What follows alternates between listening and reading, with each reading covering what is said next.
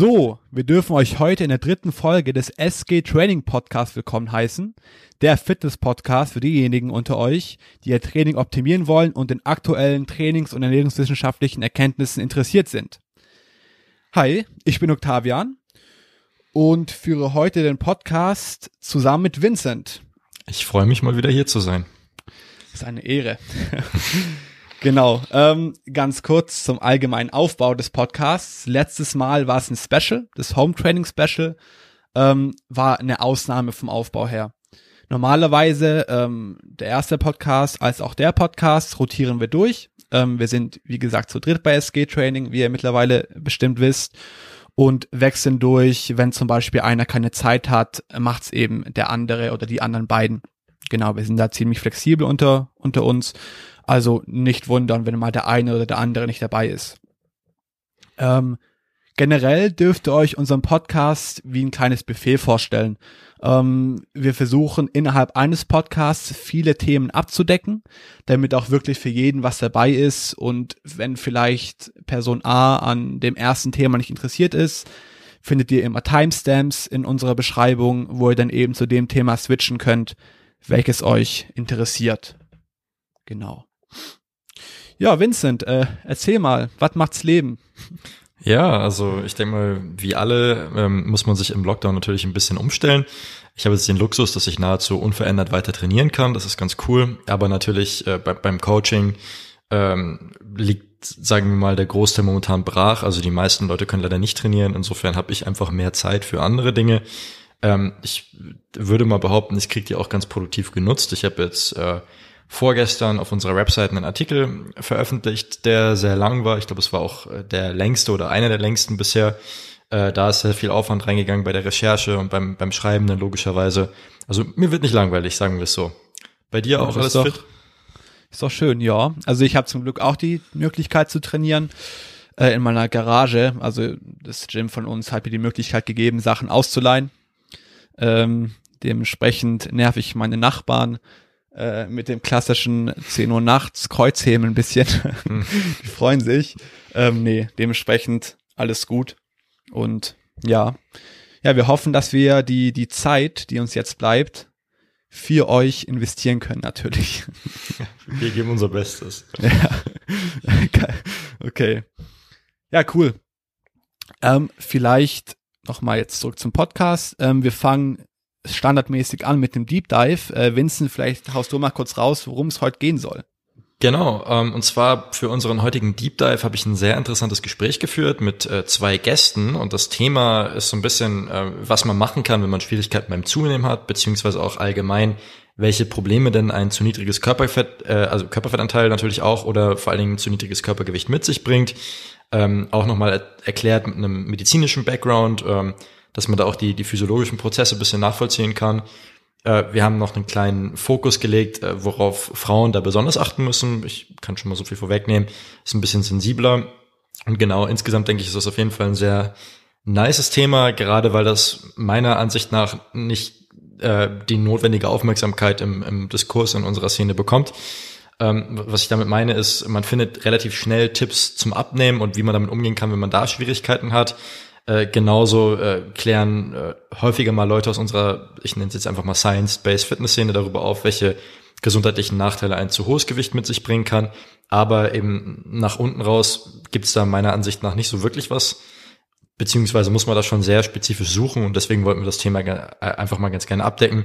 Vor allen Dingen eben auch aus einer A, wissenschaftlichen Perspektive und B, auch aus einer praktischen Perspektive. Ich habe noch eine Athletin von mir eingeladen zu dem Gespräch. Ähm, die äh, das Problem hatte. Und da können wir auch noch mal so ein bisschen erzählen, wie wir damit umgegangen sind. Und ja, ich glaube, insgesamt ist es auf jeden Fall eine ganz coole Sache geworden und da könnt ihr euch später auf jeden Fall drauf freuen. Yes, ähm, seid gespannt. Anschließend geht's dann in die Vorstellung zwei interessanter Paper. Ähm, ich sag mal ganz kurz, in meinem Paper geht's um die optimale Proteinmenge ähm, pro Mahlzeit für optimalen Muskel- und Kraftaufbau. Ihr habt alle vielleicht diese Grenze im Kopf, 30 Gramm Protein pro Mahlzeit. Äh, inwiefern das stimmt, erfahrt ihr nach dem Deep Dive. Mhm, genau. Ich habe noch ein Paper mitgebracht, was sich den genetischen Unterschieden widmet, die die äh, Kraftwerte beziehungsweise einfach die Leistungsfähigkeit im Kraftsport beeinflussen können. Ähm, das ist jetzt natürlich ein bisschen äh, Cherry-Picking, weil ich einfach eine Studie heute vorstelle und da gibt's sehr, sehr viel Research zu. Aber ich denke trotzdem ist es ein, ein sehr interessantes Thema und ich freue mich darauf, da auch mal ein bisschen was zu der Research zu erzählen. Genau, und äh, ich weiß nicht, ob du es schon gesagt hast, wir beantworten noch eine User-Frage am Ende. Genau, top.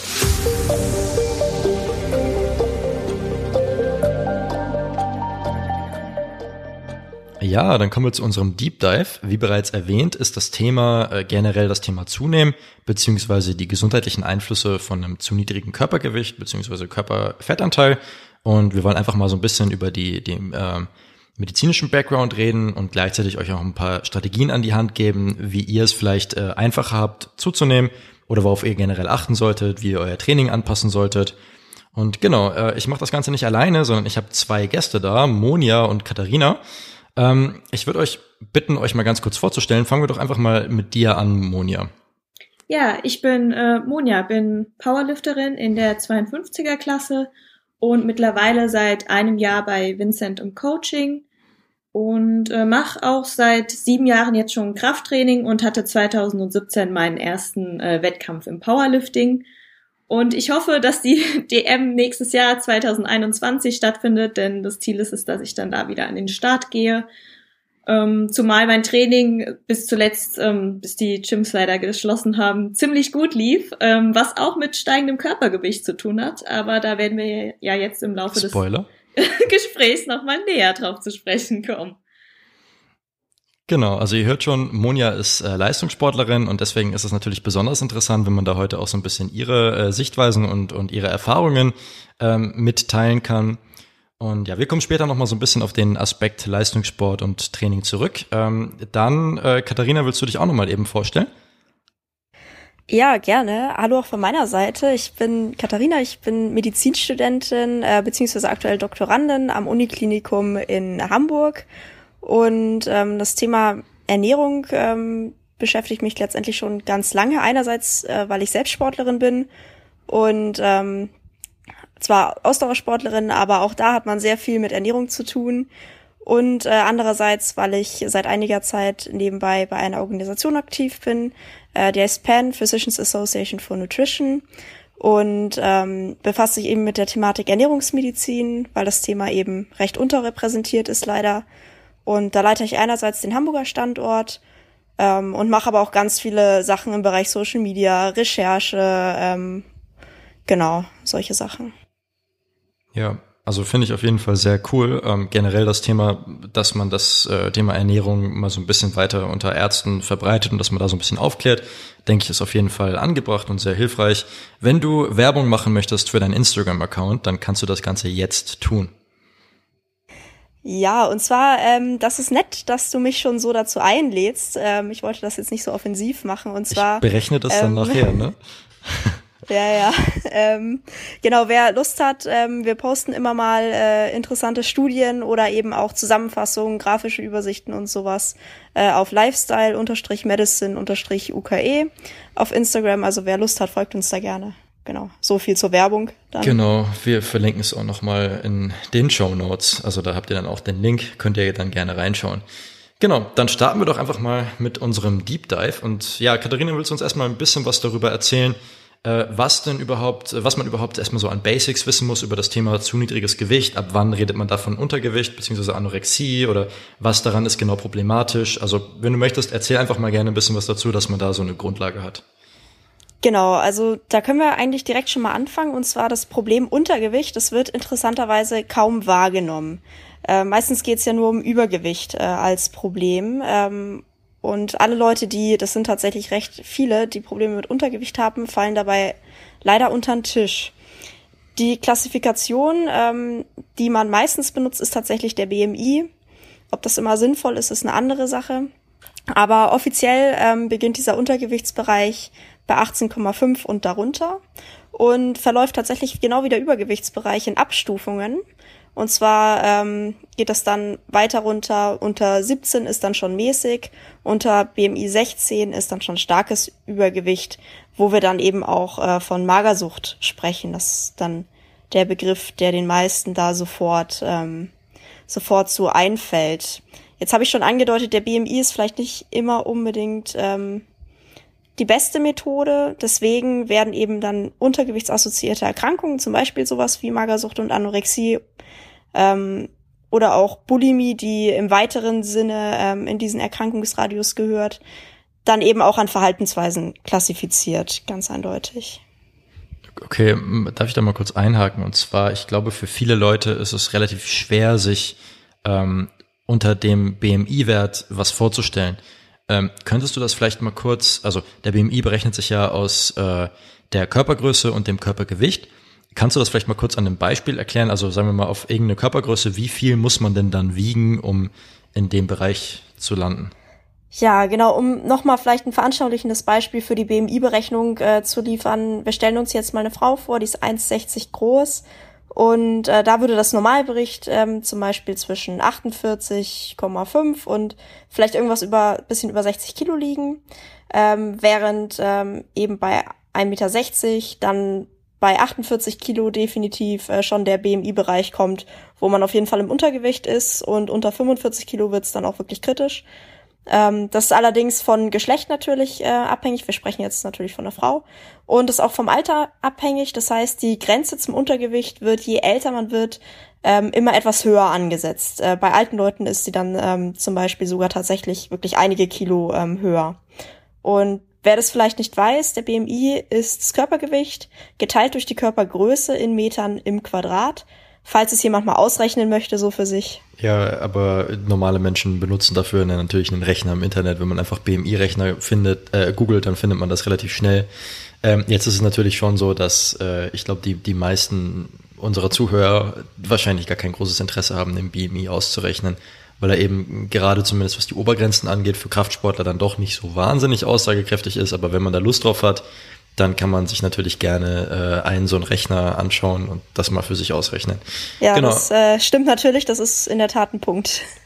Genau, eben, also muss man immer so ein bisschen im Kopf halten. Also wir sind keine Riesenfans vom BMI und ich finde es auch zum Beispiel besser, wenn man, äh, wenn man dann über Übergewicht redet, dass man halt nicht nur den BMI, sondern auch noch Umfänge heranzieht, ähm, dass man so eine Kombination macht, aber äh, anderes Thema.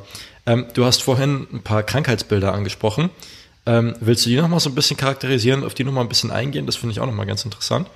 Ähm, ja, auf jeden Fall. Das ist ja auch nochmal ein wichtiger Punkt. Es gibt nämlich zwei Krankheitsbilder, die ganz maßgeblich mit Untergewicht assoziiert sind. Und zwar ist das einerseits die Bulimie und andererseits die Anorexie. Und es ist so, bei der Anorexie steht letztendlich das Untergewicht und das Nichtessen oder das Vermeiden von Essen ähm, als Verhalten ganz stark im Vordergrund. Ähm, zusammen eben mit einer sehr krankhaften Körperwahrnehmung und bei der Bulimie ist es letztendlich das Vielessen in Heißhungerattacken und dann ähm, ganz klassischerweise eben auch das indizierte Erbrechen.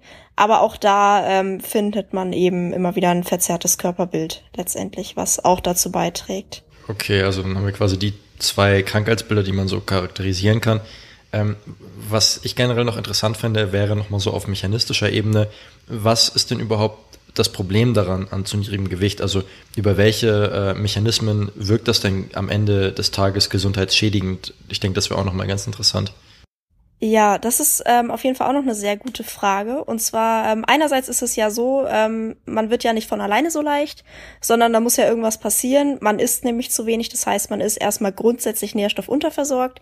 Das ähm, trifft natürlich äh, verschiedene Nährstoffe, also zum Beispiel Proteine, Fette, Kohlenhydrate, ähm, wo man da unterversorgt ist. Was dazu kommt und dann eben auch zu dem klassischen Krankheitsbild äh, führt, ist ein Mikronährstoffmangel, weil man natürlich auch davon zu wenig äh, zu sich nimmt. Man muss sich vorstellen, dass äh, es Leute gibt, die wirklich äh, auch unter 1000 Kalorien am Tag dann mal zeitweise essen.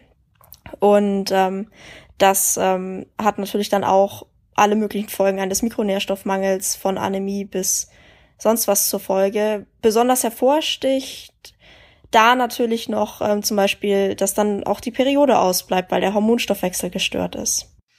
Genau, Hormone sind da auf jeden Fall, denke ich, nochmal ein, ein gutes Stichwort. Was ich auch noch interessant finde, ist generell, dass man sich einfach nochmal bewusst ist, dass äh, Körperfett auch einige Funktionen hat, vor allen Dingen auch in der Regulation des Hormonhaushalts. Durchaus, ich glaube, die meisten von euch haben schon mal von dem Enzym Aromatase gehört, was äh, bei der Östrogenbildung beteiligt ist und dafür ist der Körperfettanteil als solches auch nicht unbedingt unrelevant. Deswegen ähm, Ich glaube, man kann das vielleicht so unterscheiden, dass man so zwei Komponenten hat. Einerseits äh, eben die, die äh, schlechte Versorgung mit Nährstoffen, die wahrscheinlich eben damit einhergeht, dass man eben einfach nicht genug von den essentiellen Nährstoffen bekommt. Und auf der anderen Seite ist eben auch der Zustand als solche gesundheitlich nicht ganz unbedenklich. Ähm, jetzt haben wir sowieso schon über Hormone gesprochen. Da würde ich dann gleich mal anknüpfen. Ja, genau. Zum Thema Hormone könnte man vielleicht auch noch ähm, sagen, dass ähm, was einerseits ganz interessant äh, ist, ist, dass ist eine funktional hypothalamische Amenorrhoe, so wird das bezeichnet, ähm, die dann eben zum Beispiel auch mit höheren Cortisolspiegeln einhergeht. Ähm, deswegen ist es zum Beispiel auch nicht so super fürs Immunsystem und eben auch weitere wichtige Hormone ähm, beeinflusst. Und zum Beispiel ähm, beeinflusst Östrogen ja letztendlich auch die Knochensubstanz. Es schützt nämlich vor Knochenabbau und fördert den Knochenaufbau und fördert zum Beispiel auch die Zurückhaltung im Körper von Calcium und Phosphat. Und ähm, deswegen ist es super wichtig für die Knochendichte, letztendlich auch genügend Östrogene zu haben für Frauen. Und damit verwendet, ähm, verhindert man sozusagen Ermüdungsbrüche oder auch ähm, die frühzeitige Entwicklung von Osteoporose. Genau, äh, da wollten wir auf jeden Fall auch nochmal drauf zurückkommen.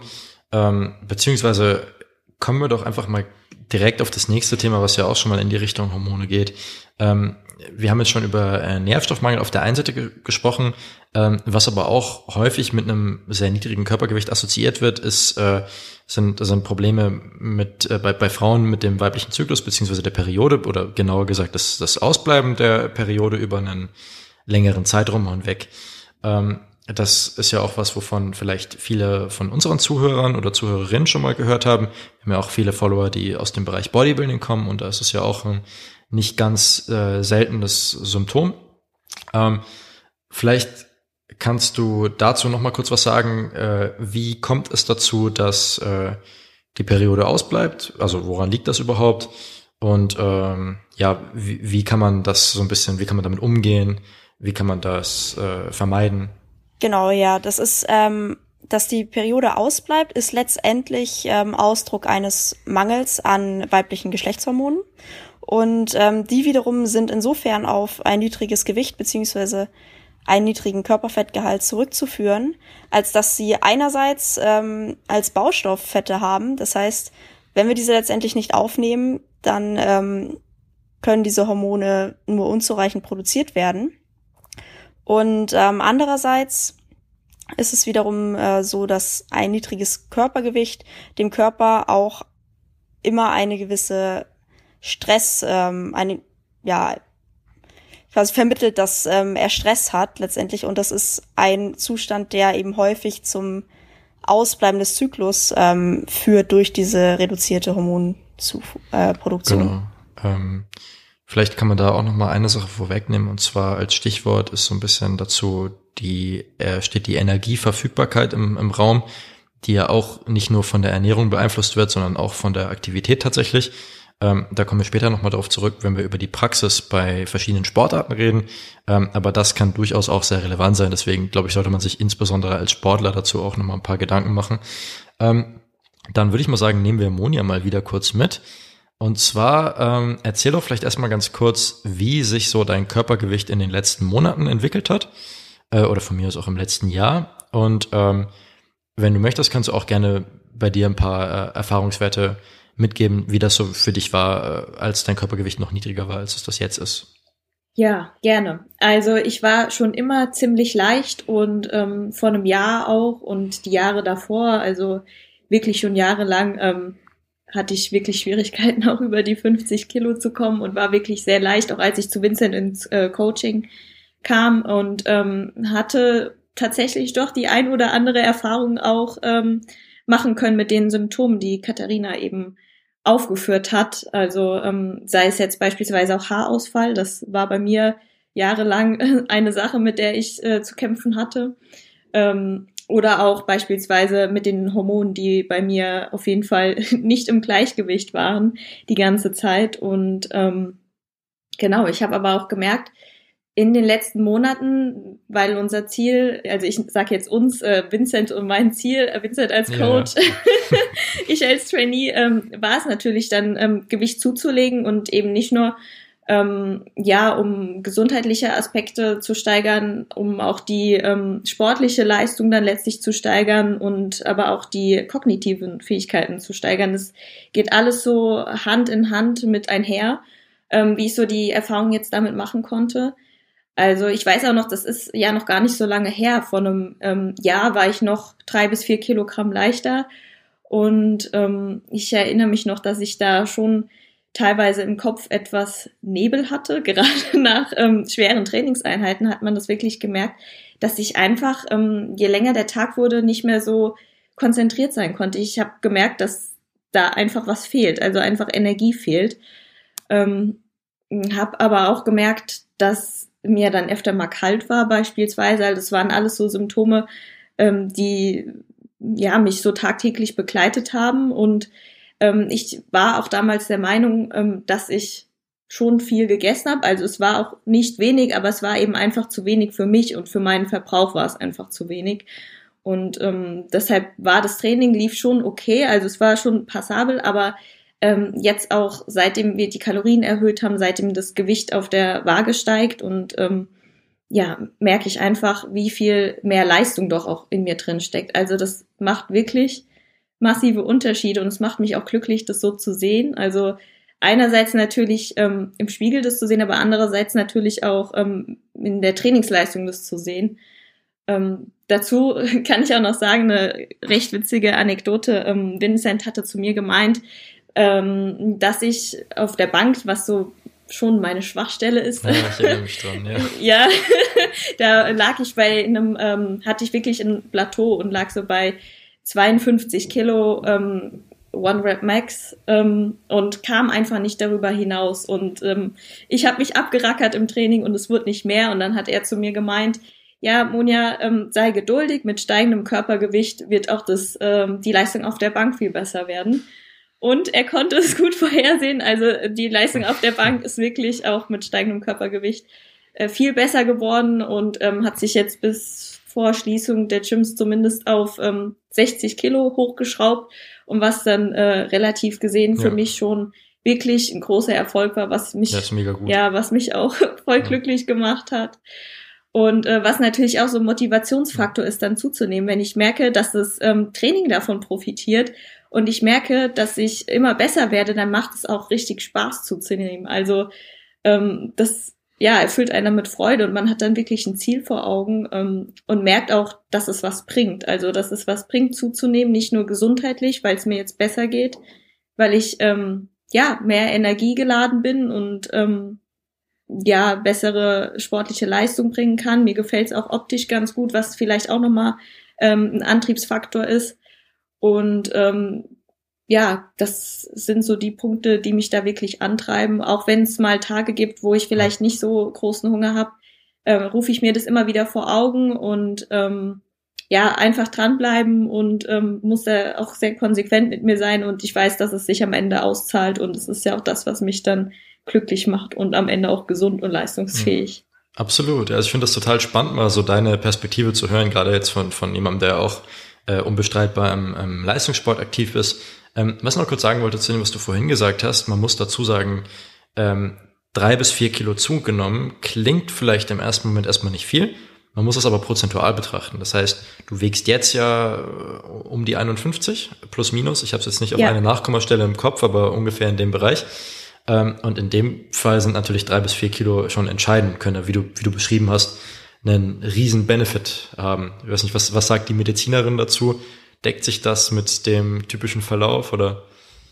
Ja, tatsächlich ähm, absolut. Ich finde, zwei Sachen äh, sind an dem, was du jetzt gerade erzählt hast, man ja absolut ähm, typisch. Ähm, einerseits eben, dass äh, schon ein vermeintlich geringer, ähm, eine vermeintlich geringe Gewichtszunahme schon zu so einer Verbesserung äh, führt. Man muss es ja auch mal überlegen. Als Frau wiegt man ja letztendlich gar nicht so viel. Da sind äh, vier Kilo schon eine ganze Menge. Und ähm, letztendlich der andere Punkt, der auch, ähm, von dem ich auch finde, dass es sehr gut, dass du es gesagt hast, ähm, war, du hast gesagt, ähm, hast deine Symptome auch nochmal beschrieben. Zum Beispiel eben äh, den Haarverlust oder die Konzentrationsschwierigkeiten. Und ähm, das finde ich ist auch nochmal ganz wichtig, ähm, weil das eben zeigt, solche Probleme treten häufig ähm, vor richtig schwerwiegenderen Symptomatiken auf, wie man sie dann bei den klassischen Essstörungen aus medizinischer Sicht ähm, sieht. Also zum Beispiel so leichte kardiovaskuläre Unregelmäßigkeiten, Schwindel, Müdigkeit, trockene Haut, eben Haarverlust zum Beispiel. Das ist total klassisch für diesen Übergangsbereich, wo man weiß, so okay, es ist, man sollte was tun, aber es ist häufig von Ärzten noch nicht als richtig schlimm erkannt. Ja. Und genau da liegen wir auch mit diesem Bereich vier Kilo. Ja, also ich glaube, was ich mir auch vorstellen kann, was da sehr äh, entscheidend ist, ist, dass ähm, Monja ja nie in einem Bereich war, wo man jetzt wirklich sagt, das Ganze ist ein offensichtliches äh, Problem und das fällt auch jemandem auf, der einem irgendwie in, in Kleidung sieht und der jemandem über den Weg läuft und jeder sieht das auf den ersten Blick, sondern es ist ja eher in, in so einem Bereich, wo man schon das eine oder andere Symptom hat, wie du, wie du schon gesagt hast, vielleicht quasi so als Frühwarnstufe, aber was jetzt erstmal noch nicht so super relevant ist, was man jetzt noch nicht als ähm, magersüchtig zum Beispiel bezeichnen würde. Und ich glaube, in dem Fall ist es super hilfreich, da so ein bisschen äh, sensibilisiert zu werden auf so ein paar Zeichen, auf die man achten kann. Zum Beispiel diese ähm, kardiovaskulären Unregelmäßigkeiten, also Schwindelgefühle, dann Konzentrationsschwierigkeiten, leichter Haarausfall, dann vielleicht wieder das äh, Ausbleiben der Periode. Ähm, also ohne jetzt natürlich einen verbindlichen medizinischen Ratschlag zu geben, das ist definitiv unangebracht in einem Podcast, denke ich, sind das auf jeden Fall ein paar, paar Dinge, auf die man mal achten kann, wenn man generell ähm, davon eventuell betroffen ist. Ähm, genau. Genau. Ich, ich denke vor allem das Ausbleiben der Periode ist schon was, ähm, wo man definitiv als Frau auch nicht einfach drüber hinwegsehen sollte. Ja, also wenn du, wenn du Lust hast, erzähl gerne mehr dazu, äh, also was das Ganze so ausmacht. Ähm, ja, tatsächlich ist das Ausbleiben der Periode, ähm, das jetzt auch in letzter Zeit äh, hat es ein bisschen an Bekanntheit äh, zugenommen, ähm, mal über dieses Thema zu reden, auch in der Medizin. Und zwar ist es ähm, bekannt einerseits natürlich von Frauen mit wirklich niedrigem Körpergewicht, aber da man das auch dem sogenannten Female Athlete Triad zuordnet, also die Kombination aus geringer Energieverfügbarkeit, Menstruationsstatus und Knochengesundheit, ähm, hat das jetzt doch sehr an Aufmerksamkeit äh, auch gewonnen. Und letztendlich ähm, beschreibt man damit eine Amenorrhoe, die man wiederum so äh, klassifiziert, das ist ähm, das Ausbleiben der Monatsblutung und zwar ähm, entweder von bis zu drei im Jahr oder kein Zyklus in sechs Monaten. Also sozusagen noch mal mehr als eine Oligomenorrhoe, also ein, wenn man einen unregelmäßigen Zyklus hat, zum Beispiel vier bis neun im Jahr statt zwölf, dreizehn, vierzehn. Ähm, das sind zum Beispiel ähm, solche Ergebnisse, die eben dann ähm, genau auf einen gestörten Zyklus schließen lassen können. Finde ich auf jeden Fall sehr interessant. Ähm, jetzt waren wir eh schon bei dem Thema äh, Athletes. Ähm, dann kann man auch schon mal direkt so bei der Praxis ein bisschen einhaken. Wir haben ja jetzt ja hier auch äh, eine Leistungssportlerin sitzen, beziehungsweise wir beschäftigen uns ja auch sehr viel mit dem Bereich. Und ähm, bei Thema Energieverfügbarkeit, das hatte ich vorhin schon kurz angeschnitten, ähm, ist es vor allen Dingen erstmal wichtig, äh, sich nicht nur auf die Seite der Ernährung und auf die Seite des Körpergewichts zu stützen, sondern eben auch auf die Seite der sportlichen Ak Aktivität. Ähm, und da reden wir vor allen Dingen vom Trainingsvolumen, was entscheidend ist. Ähm, bei Trainingsvolumen haben die meisten unserer Zuhörer erstmal das Stichwort Sätze mal Reps mal Gewicht im Kopf weil sich so das Trainingsvolumen äh, approximieren kann im Kraftsport. Allerdings ist das Trainingsvolumen natürlich ein Begriff, der Sportart unabhängig ist. Das heißt, jede Sportart hat ihr, Einzel also ihr, ihr eigenes Trainingsvolumen und das beschreibt quasi nur, wie viel von dem Sport man durchführt. Und generell wird häufig, wenn die Periode ausbleibt, eine Reduktion des Trainingsvolumens empfohlen. Meines Verständnisses nach ähm, stützt sich diese Empfehlung aber vor allen Dingen auf die Sportarten, die generell mit einem sehr, sehr hohen Volumen durchgeführt werden. Und das ist nicht Krafttraining, weil man das hohe Volumen in der Regel gar nicht regenerieren kann, sondern es sind vor allen Dingen dann Ausdauersportarten. Und ähm, jetzt kann man mal, mal grob überschlagen, dass eine Aktivität von fünf, sechs Stunden Ausdauersport am Tag durchaus machbar ist. Ich weiß nicht, Katharina, das kannst du ja gerne bestätigen. Also das, das kann schon mal sein. Im Krafttraining. Das ist schon ziemlich anständig, aber ja, das, ähm, aber auf jeden Fall drei, vier Stunden, da kommt man schon mal hin, ja. Genau, so, also auf jeden Fall, man kommt da auf jeden Fall hin und im Krafttraining undenkbar. Und noch dazu macht man im Krafttraining auch nochmal sehr, sehr viel Pause. Das heißt, das Gesamttrainingsvolumen, man kann das natürlich nicht eins zu eins an der Dauer vergleichen, aber das Gesamttrainingsvolumen ist dort schon generell äh, aufgrund der Natur der Sache nochmal deutlich niedriger. Deswegen ist diese Empfehlung, wenn man dieses Problem hat, das Trainingsvolumen drastisch zu reduzieren, meiner Meinung nach nicht so wahnsinnig geeignet fürs Krafttraining.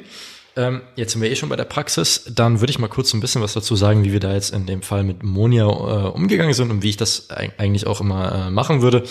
Ähm, natürlich nochmal der Disclaimer, das Ganze soll jetzt kein ärztlicher Ratschlag sein, aber was eine ganz praktikable Möglichkeit ist, ist, wenn man sich zum Beispiel einfach mal vornimmt, das Trainingsvolumen über den Zeitraum von ein paar Monaten nicht krass zu steigern. Das heißt, viele Athleten versuchen ja ihr Volumen von Woche zu Woche und dann auch von einem Mesozyklus zum nächsten immer ein gutes Stück zu erhöhen. Und diese Strategie hat durchaus seine Daseinsberechtigung. Aber in so einem Fall würde ich auf sowas eher verzichten. Was ich jetzt mit Monja viel gemacht habe, ist, dass man ähm, einfach versucht hat, das Training auf anderen Ebenen zu optimieren, dass man vielleicht einfach so ein paar Dinge im Training umstellt, die das Training einfach effektiver machen, dass man aus dem Trainingsvolumen, was man jetzt schon macht, einfach mehr rausbekommt und dass man so den, den Trainingsreiz vielleicht verbessert. Und, und äh, ich erinnere mich da auch an äh, verschiedene Makrozyklen, zum Beispiel jetzt die Offseason in diesem Sommer, wo das Trainingsvolumen sogar ein Stück runtergegangen ist von Zyklus zu Zyklus. Und so würde ich da die Devise in dem Fall ansetzen, dass man eben äh, das Ganze schon im Hinterkopf hat und dass man das mal berücksichtigt. Ich würde den Faktor jetzt allerdings im Bereich Krafttraining, wie gesagt, nicht überbewerten, zumal halt auch das Trainingsvolumen einen sehr entscheidenden Einfluss auf die Resultate hat. Und es ist eben sehr schwer, jemandem zu kommunizieren von wegen, hey, ähm, du machst jetzt ein halbes Jahr keine Gains, aber ähm, trainiere trotzdem und äh, wir versuchen damit eine Periode zu fixen, die äh, was man wahrscheinlich auch anders angehen könnte und mit anderen Methoden erreichen würde. Deswegen ist es in dem Fall, denke ich, immer so ein bisschen schwierig. Ähm, was sagst du dazu? Genau, also das liegt zum einen auch daran, dass es letztendlich gerade im Hinblick ähm, auf die Periode und den weiblichen Hormonstoffwechsel kein einzelner Faktor ist, äh, sondern letztendlich, wenn solche Störungen auftreten, dann äh, sind es immer verschiedene ähm, Faktoren, die letztendlich das Fass zum Überlaufen bringen. Zum Beispiel reicht jetzt ein geringer KFA nicht aus. Ähm, es braucht zum Beispiel eben auch noch dieses hohe Trainingspensum. Und wenn ich jetzt zum Beispiel sage, gut, wir lassen das Trainingspensum erstmal so, ähm, dann habe ich immer noch viele Optionen, um anzusetzen, zum Beispiel in der Verbesserung der Regeneration, äh, in der, im Stressmanagement oder eben beim KFA, indem ich einfach ähm, gucke, dass erstmal ähm, ja. der Sportler zunimmt. Genau, eben.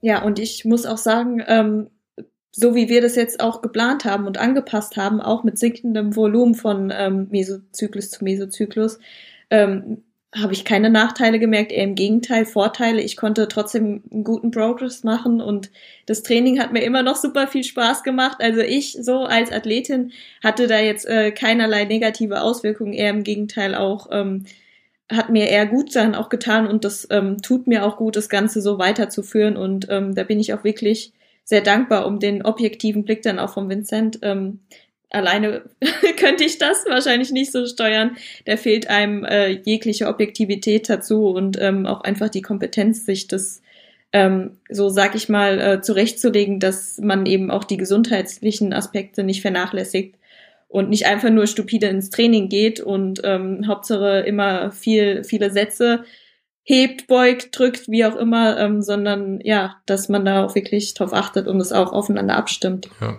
dass man das Ganze halt vor allen Dingen auch dann irgendwie äh, smart gestaltet, dass man eben eine, eine vernünftige, gesunde Strategie auch vereinbaren kann mit den Resultaten im Gym. Das finde ich ist eigentlich ein ganz guter Takeaway daraus.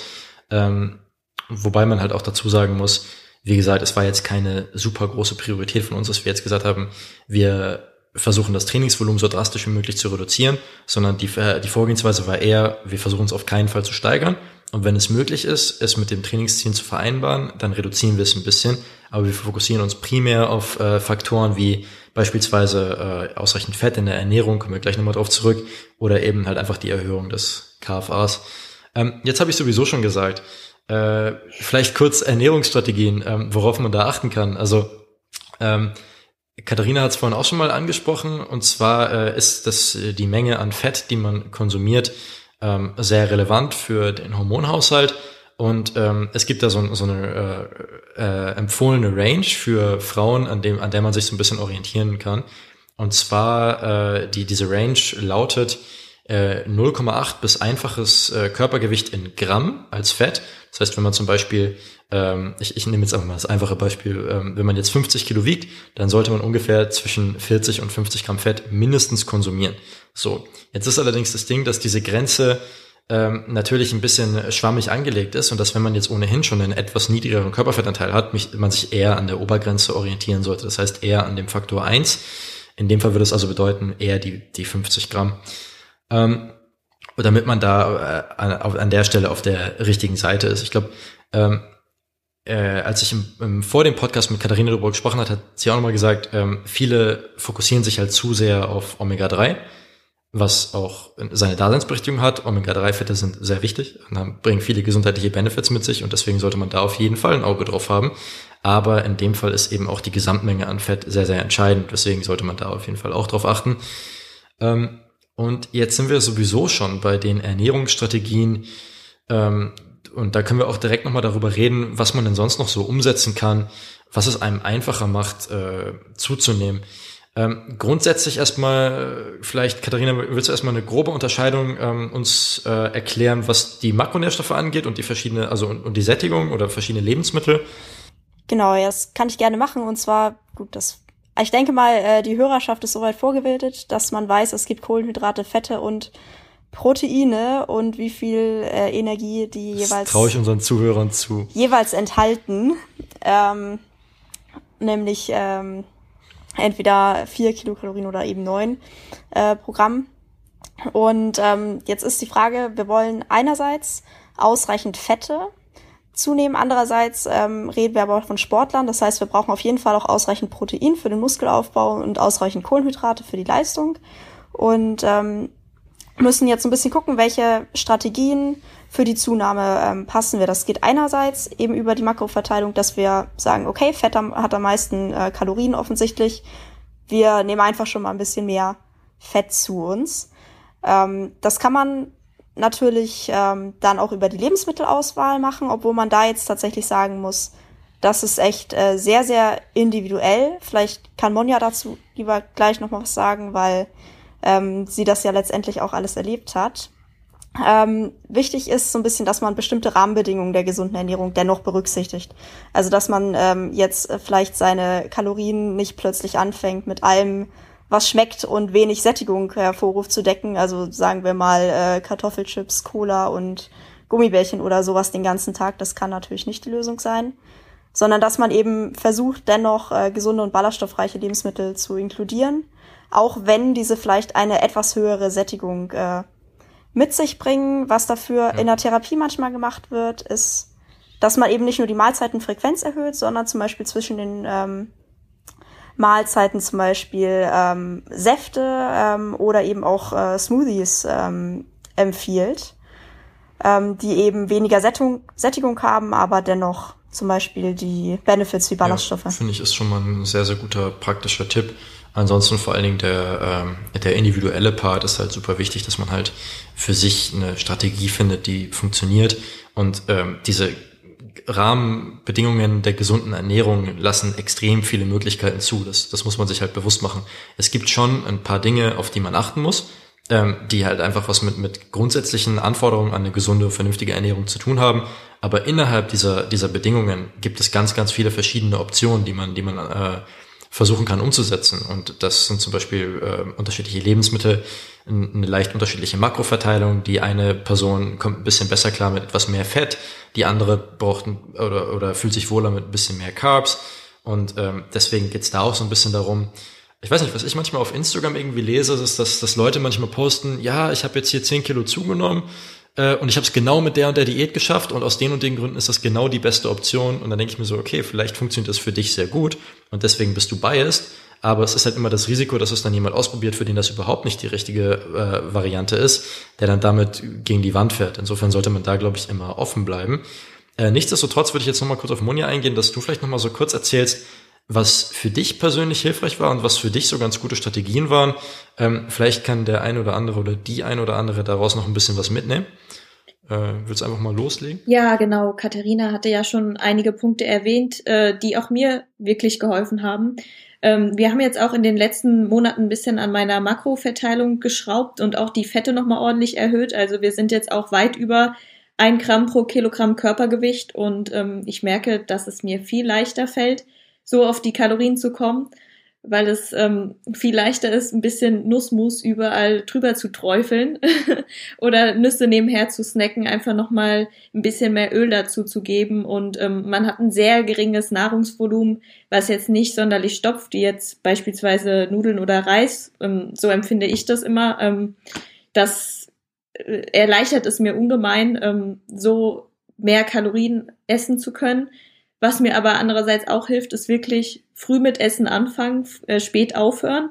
Also das heißt, wenn ich ähm, aufstehe, ist es eines der ersten Dinge, die ich äh, morgens mache, erstmal was essen und ähm, kurz vorm Schlafen gehen ist es auch eines der letzten Dinge, die ich mache, ähm, weil sich dann auch so schön die Mahlzeiten über den Tag verteilen lassen, ohne dass ich gefühlt alle ein bis zwei Stunden was essen muss und mich permanent vollgestopft fühle ähm, sondern dass ich da wirklich auch immer ähm, ja mit einem relativ leereren Magen äh, dann eine Mahlzeit zu mir nehmen kann und dementsprechend dann auch mehr essen kann. Ähm, das hat mir auch nochmal sehr geholfen. Andererseits jetzt ähm, beispielsweise auch, äh, beispielsweise auch Thema ähm, Flüssignahrung. Das ähm, hat besonders mir zu Beginn geholfen, überhaupt auf meine Kalorien zu kommen. Also das war meine ich, vor einem Jahr haben wir so erstmal damit angefangen, dass ich ähm, überhaupt erstmal das Ganze decken kann, ähm, sei es jetzt über Säfte beispielsweise, die ich dann auch ganz gerne während des Trainings benutze. Vor allem, wenn ich ähm, weiß, dass ich eine längere Einheit anstehen habe, dann trinke ich ganz gerne zwischendurch mal einen Saft und ähm, ja, merke, oder ist es vielleicht auch vom Komp her, merke ich, ähm, dass mir das Training dann auch ein bisschen ähm, leichter fällt, wenn ich merke, okay, ich äh, bin jetzt nicht komplett hungrig oder äh, mir fehlt es irgendwie an Energie oder so, sondern dass ich eine ständige Zufuhr dann darüber habe. Oder wenn ich weiß, dass ich ähm, oder merke, dass ich nicht so Appetit habe an dem Tag oder nicht so einen Hunger habe oder viel unterwegs bin auch, ähm, dann sind wirklich Säfte oder generell Flüssignahrung ist da wirklich Gold wert in dem Fall. Und ähm, ja, auch ehrlich gesagt nicht am falschen Ende sparen sozusagen. Also ich glaube, es gibt ziemlich viele Leute, die äh, gerne Porridge oder Oatmeal essen und das dann mit Wasser zubereiten, aber da kann man auch einfach ähm, easy irgendeine Milch dazufügen. Also man merkt dann die Kalorien von der Milch gar nicht, aber das sind dann so kleine Dinge, die sich dann am Ende des Tages aufsummieren, ähm, von denen man dann doch letztlich profitieren kann. Und ähm, ja, mir persönlich schmeckt zum Beispiel jegliches Nussmus ziemlich gut ähm, was dann so wirklich auch immer das Highlight ist sozusagen von den Mahlzeiten, was sehr schmackhaft ist, was dann auch Spaß macht, wirklich zu essen. Ähm, genau, und das sind so die, die Punkte, die mir jetzt geholfen haben und mittlerweile hat sich das alles so gut reguliert, dass ähm, ja, dass ich so eine Struktur drin habe, eine Routine drin habe, dass es mir jetzt auch gar nicht mehr so schwer fällt, ähm, auf die Kalorien zu kommen, sondern es hat sich alles eingependelt und ja, man hat so seine Gewohnheiten aufgebaut und ähm, ja, deshalb funktioniert es auch soweit ganz gut. Ich glaube, der Punkt Routine ist auch nochmal ähm, extrem wichtig, dass man, äh, also dass einem so, so eine Umstellung immer einfacher fällt, wenn man sich versucht, eine Routine aufzubauen. Egal, ob das jetzt äh, ums Zunehmen oder ums Abnehmen oder vielleicht sogar ums Training geht. Ähm, wenn man da irgendwie so ein bisschen seine Abläufe hat, dann denke ich, ist das immer ein, ein super wertvoller Tipp.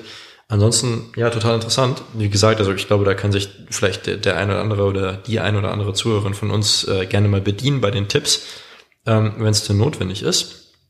Und ähm, ja, wir haben jetzt insgesamt relativ viel über zu niedriges Gewicht und über Zunehmen gesprochen und haben auch so ein bisschen die, die negativen ähm, Effekte vom Abnehmen äh, angesprochen, was, was zumindest passieren kann.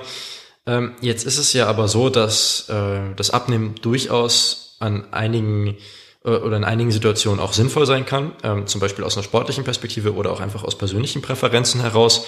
Ähm, deswegen würde ich ganz gerne nochmal das Thema mit aufnehmen, wenn man denn abnehmen möchte, äh, wie kann man das am besten tun, gerade als Frau?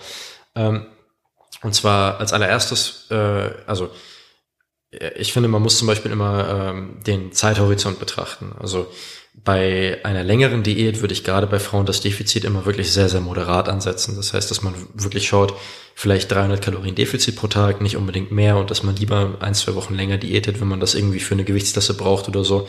Bei einer kürzeren Diät, wenn es jetzt zwei, drei Wochen sind, dann kann man sicherlich auch mal auf fünf, vielleicht 600 Kalorien. Viel höher würde ich da auf jeden Fall nicht gehen. Ansonsten wäre noch der Tipp, auf jeden Fall auf äh, genügend äh, Fette in der Ernährung zu achten, äh, Stressmanagement, möglichst zu optimieren und äh, eben gegebenenfalls das Trainingsvolumen leicht zu reduzieren. Ähm, und ja, das, das wären auf jeden Fall so die Tipps, wie man äh, eine Diät äh, halbwegs vernünftig hinbekommt. Ähm, und natürlich gilt auch immer die, die Devise, dass man die Diät halt nur dann machen sollte, wenn sie irgendwie sinnvoll ist. Das heißt, ähm, wenn man jetzt irgendwie gerade, weiß ich nicht, eine Woche wieder aufbaut und man hat 100 Gramm zugenommen, dann ist das keine Rechtfertigung dafür, dass man dann auf einmal sagt, okay, ich muss jetzt wieder 1,5 Kilo runter diäten.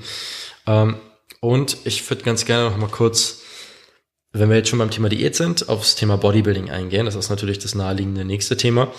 Ähm, bei einer Bodybuilding-Diät äh, muss man natürlich immer sagen, dass das Ganze insbesondere bei Frauen ein gesundheitlicher Kompromiss ist. Das heißt, man hat einfach gewisse gesundheitliche Risiken, die damit einhergehen, einfach aus dem Grund, weil man den Körperfettanteil eben extrem weit senken muss. Das hat Katharina vorhin erklärt, warum das ähm, problematisch sein kann. Und ähm, man kann diese Risiken natürlich ein bisschen reduzieren und abfedern, indem man das Ganze vernünftig macht. Man muss sich aber dessen bewusst sein, dass die Risiken nach wie vor vorhanden sind. Das heißt, es sind immer ein paar Risiken, die man hat. Jetzt ist es natürlich aber auch so, dass äh, so ziemlich jeder Leistungssport ein gesundheitlicher Kompromiss ist. Das heißt, wir reden hier nicht irgendwie von Wellness-Sport oder sonst was, sondern man muss sich halt einfach, äh, man muss halt einfach irgendwo bereit sein, sowas im Zweifelsfall aufzuopfern, wenn einem der Sport wirklich sehr wichtig ist. So, ich glaube, es ist aber auch okay. Ähm, Genau, generell, was mir noch aufgefallen ist, was ich immer sehr problematisch finde, wenn äh, Frauen gerne ihren ersten Bodybuilding-Wettkampf machen möchten und sich dann einen Coach suchen und der Coach ist irgendein Bro aus dem Gym, der irgendwie mal seine zwei Kumpels vorbereitet hat auf einen Bodybuilding-Wettkampf, aber sonst keinerlei Expertise mit sich bringt, ähm, dann finde ich das sehr problematisch, weil die Wahrscheinlichkeit, dass so jemand äh, auf eben die Dinge achten kann, die entscheidend sind, um das Ganze äh, mit gesundheitlich möglichst niedrigen Risiken durchzuführen, die Wahrscheinlichkeit ist eben sehr gering. Deswegen da würde ich wirklich empfehlen, dass man sich da jemanden sucht, der sich gut auskennt, der da wirklich Erfahrung mit sich bringt und der da eben auch auf sowas achten kann und der auch weiß, äh, worum es dabei, ähm, also worauf man insbesondere bei Frauen nochmal achten muss. Ähm, ja, willst du noch was ergänzen zum Thema Diät? Genau, also ich denke, was du auch schon so ein bisschen angesprochen hast, ist äh, so ein bisschen der Diätzeitraum. Und ich denke, vielleicht ist da ganz interessant ähm, die Tatsache, dass tatsächlich, ähm, wenn wir uns mal zwei Sportlerinnen mit ähnlich niedrigem Körperfettgehalt äh, vorstellen, dann kann es sehr, sehr gut sein, dass dieser Körperfettgehalt bei beiden sehr niedrig ist.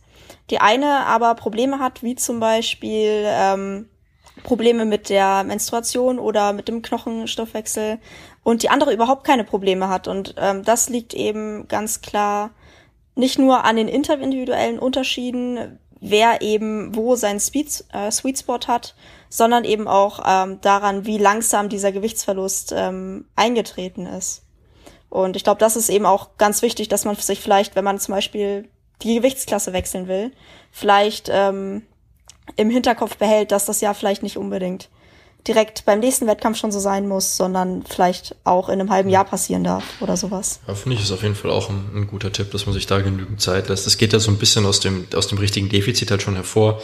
Aber ja, generell sollte man sowas, denke ich, nie irgendwie zu, ja, äh, zu schnell angehen, sagen wir es, sagen wir es mal so.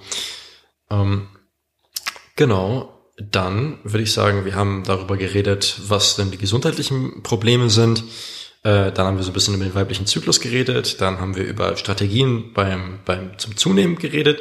Da wäre mir persönlich noch ganz wichtig, dass man einfach so ein bisschen ähm, offen dafür ist, wenn es jemandem schwerfällt zuzunehmen, weil ich, ich habe mal einen, einen Artikel darüber geschrieben, welche verschiedenen Unterschiede es gibt, die dazu führen, dass es Leuten schwerer fällt, als anderen abzunehmen. Und die meisten der Argumente lassen sich genauso gut umdrehen fürs Zunehmen. Das heißt, ähm, man muss hier einfach berücksichtigen, dass nur weil es einem selber einfach fällt zuzunehmen, heißt es nicht, dass es anderen Leuten auch so geht. Das heißt, der Tipp zu sagen, ah, dann stell dich nicht so an, ist einfach mal mehr, der ist ziemlich scheiße. Das also, der bringt wahrscheinlich niemanden weiter. Und deswegen äh, würde ich mir da generell wünschen, dass man bei, bei solchen Themen ein bisschen mehr Sensibilität mitbringt und ein bisschen mehr Verständnis für, für andere Menschen aufbringt. Und genau, dann haben wir noch über das Thema Abnehmen gesprochen. Ähm, was ich noch interessant fände, wäre generell so ein bisschen ähm, vielleicht das Thema Body Image, wie das mit reinspielt, dass man überhaupt ähm, in, in, dazu neigt, ein zu niedriges Gewicht ähm, anzustreben und wie da vielleicht auch irgendwie Social Media heutzutage mit reinspielt. Weiß nicht, ähm, Monja, willst, willst du da erstmal einen Take zu geben? Äh, hast du da vielleicht Erfahrungen mit? Ja, also ich ähm, kann mir sehr gut vorstellen, auch von dem, was ich ähm, von bekannten Mädels mitbekommen habe, dass ähm, ja sie unbedingt schlank sein wollen, ähm, dünn sein wollen. Ähm, ja, aber dann ähm, letztlich halt dünn sind, aber äh, gar nicht sehen, dass sie dadurch auch sehr viel Muskeln beispielsweise verloren haben und ähm, letztlich äh, ihrer Gesundheit damit auch durch eine zu schnelle Abnahme ähm, geschadet haben und ähm, genau, dass, dass das aber gar nicht so sozusagen ähm, bewusst war oder generell dieses Bewusstsein herrscht, sondern ähm, ich kann jetzt ja auch sagen, dass ich zum Beispiel ähm, gemerkt habe, dass ich mit mehr Gewicht auf der Waage fitter aussehe, als wenn ich nur so dünn bin. Also ähm, ich denke auch für jemanden, der gerade Kraftsport macht, ähm, der sollte sich nicht davor scheuen, sich wirklich zu trauen, auch ähm, Gewicht zuzunehmen, denn am Ende wird man davon profitieren, in, also behaupte ich jetzt in den meisten Fällen um, und wird damit zufrieden sein mit sich und ähm, genau und äh, sich einfach diese Scheu zu überwinden und ähm, nicht Angst zu haben, dass man die vier Kilo, die man zunimmt, dass sich das alles als Fett am Bauch ablagert, das ist nämlich nicht so. Und ähm, genau, das kann ich noch so mitgeben. Also, dass man sich auch wirklich so das Ziel vor Augen führen soll und ähm, so ein bisschen über seinen eigenen Schatten ausspringt, denn was soll am Ende passieren? Also es passiert ja nichts Schlimmes, wenn man zunimmt. Das ist ja alles, man hat das ja auch alles selbst in der Hand. Also ähm, genau, das kann ich nochmal so mit auf den Weg geben und es ist auf jeden Fall ähm, ja den Schritt wert. Finde ich das auf jeden Fall noch ein nicer Take dazu. Ansonsten, Katharina, du hast mir irgendwie äh, vorgestern mal zu, ich weiß nicht, einer Studie oder zumindest Research zum Thema Social Media erzählt. Hast, hast du die noch im Kopf? Ähm, genau, und zwar, da ging es tatsächlich äh, auch um Instagram ähm, vor, äh, ja, vordergründig, genau. Ähm, und letztendlich, ähm, was sich vielleicht auch schon jeder denken äh, kann, ist, dass letztendlich Instagram ähm, klassisch dafür ist, ähm, einen hohen Druck auszulösen und man tatsächlich ähm, den Social Media Gebrauch in Stunden mit der Prävalenz ähm, von gestörtem Essverhalten ähm, assoziieren konnte in dieser Studie. Ähm, gerne können wir die auch nochmal äh, dann irgendwo verlinken oder sowas. Ja, und ähm, ich denke, das ist einfach letztendlich dem äh, geschuldet, dass eben ein sehr hoher Druck ist, einem Ideal zu entsprechen, was wahrscheinlich gar nicht mal für jede oder jeden ähm, so machbar ist, da die interindividuellen Unterschiede eben auch so groß sind. Das heißt, irgendein Profisportler wird sowieso schon, ähm, sage ich mal, günstige Voraussetzungen mitbringen und da braucht man sich überhaupt nicht eigentlich mit vergleichen, wenn man da jetzt nicht in dieser Liga mitspielt letztendlich. Ja, auf jeden Fall. Ähm, lustigerweise äh, passt das jetzt ganz gut in den Podcast. Ihr beide wisst das nicht, aber ich habe später noch ein äh, Paper zu dem Thema äh, interindividuelle genetische Unterschiede, die ähm, die sportliche äh, Leistungsfähigkeit beeinflussen. Und das geht auch so ein bisschen in die Richtung, dass der Vergleich mit anderen Leuten halt einfach keinen Sinn macht, egal wie man es dreht und wendet. Man kann sich gerne durch andere Leute motivieren lassen, vielleicht weil sie ein cooles Mindset an den Tag legen oder sonst was. Äh, aber sich da mit irgendeinem, also mit irgendeinem Bodytype zu vergleichen oder mit irgendeinem Lift beim Powerlifting, ist einfach äh, ja, keine, keine gute Strategie in, in, in keinem der Szenarien. Also passt eigentlich ganz gut dazu. Aber ja, kommen wir, kommen wir dann später nochmal drauf zurück. Ihr, ihr seht ja die Timestamps, wenn ihr den Podcast hört, dann wisst ihr Bescheid, dass es später in dem Paper um, um das Thema geht. Genau. Ähm, ansonsten würde ich sagen, sind wir eigentlich soweit durch mit dem Deep Dive. Ich fand es auf jeden Fall mega interessant und ich denke, es ist auf jeden Fall ganz cool, dass äh, zumindest unsere Follower da jetzt so ein bisschen einen Anhaltspunkt haben, woran man sich orientieren kann beziehungsweise worauf man generell achten kann. Ähm, ich würde einfach mal nochmal die äh, Möglichkeit eröffnen, falls ihr zu dem Thema Fragen habt, könnt ihr gerne uns jederzeit nochmal eine DM schreiben oder halt auch gerne Katharina. Wir verlinken den Account ja in den Show Notes. Ich äh, biete das jetzt einfach mal an. Und ähm, genau, ansonsten hoffe ich, euch beiden hat Spaß gemacht, im Podcast zu sein. Ja, Und vielen Dank für die Einladung. Ja, sehr, sehr gerne. Ja, ich danke an dieser Stelle ebenfalls. Ich fand die Kombination auf jeden Fall ganz cool. Und ja, vielleicht hören wir äh, eine von euch ja mal wieder in einer anderen Folge. Und genau, dann ähm, war es das somit erstmal von uns.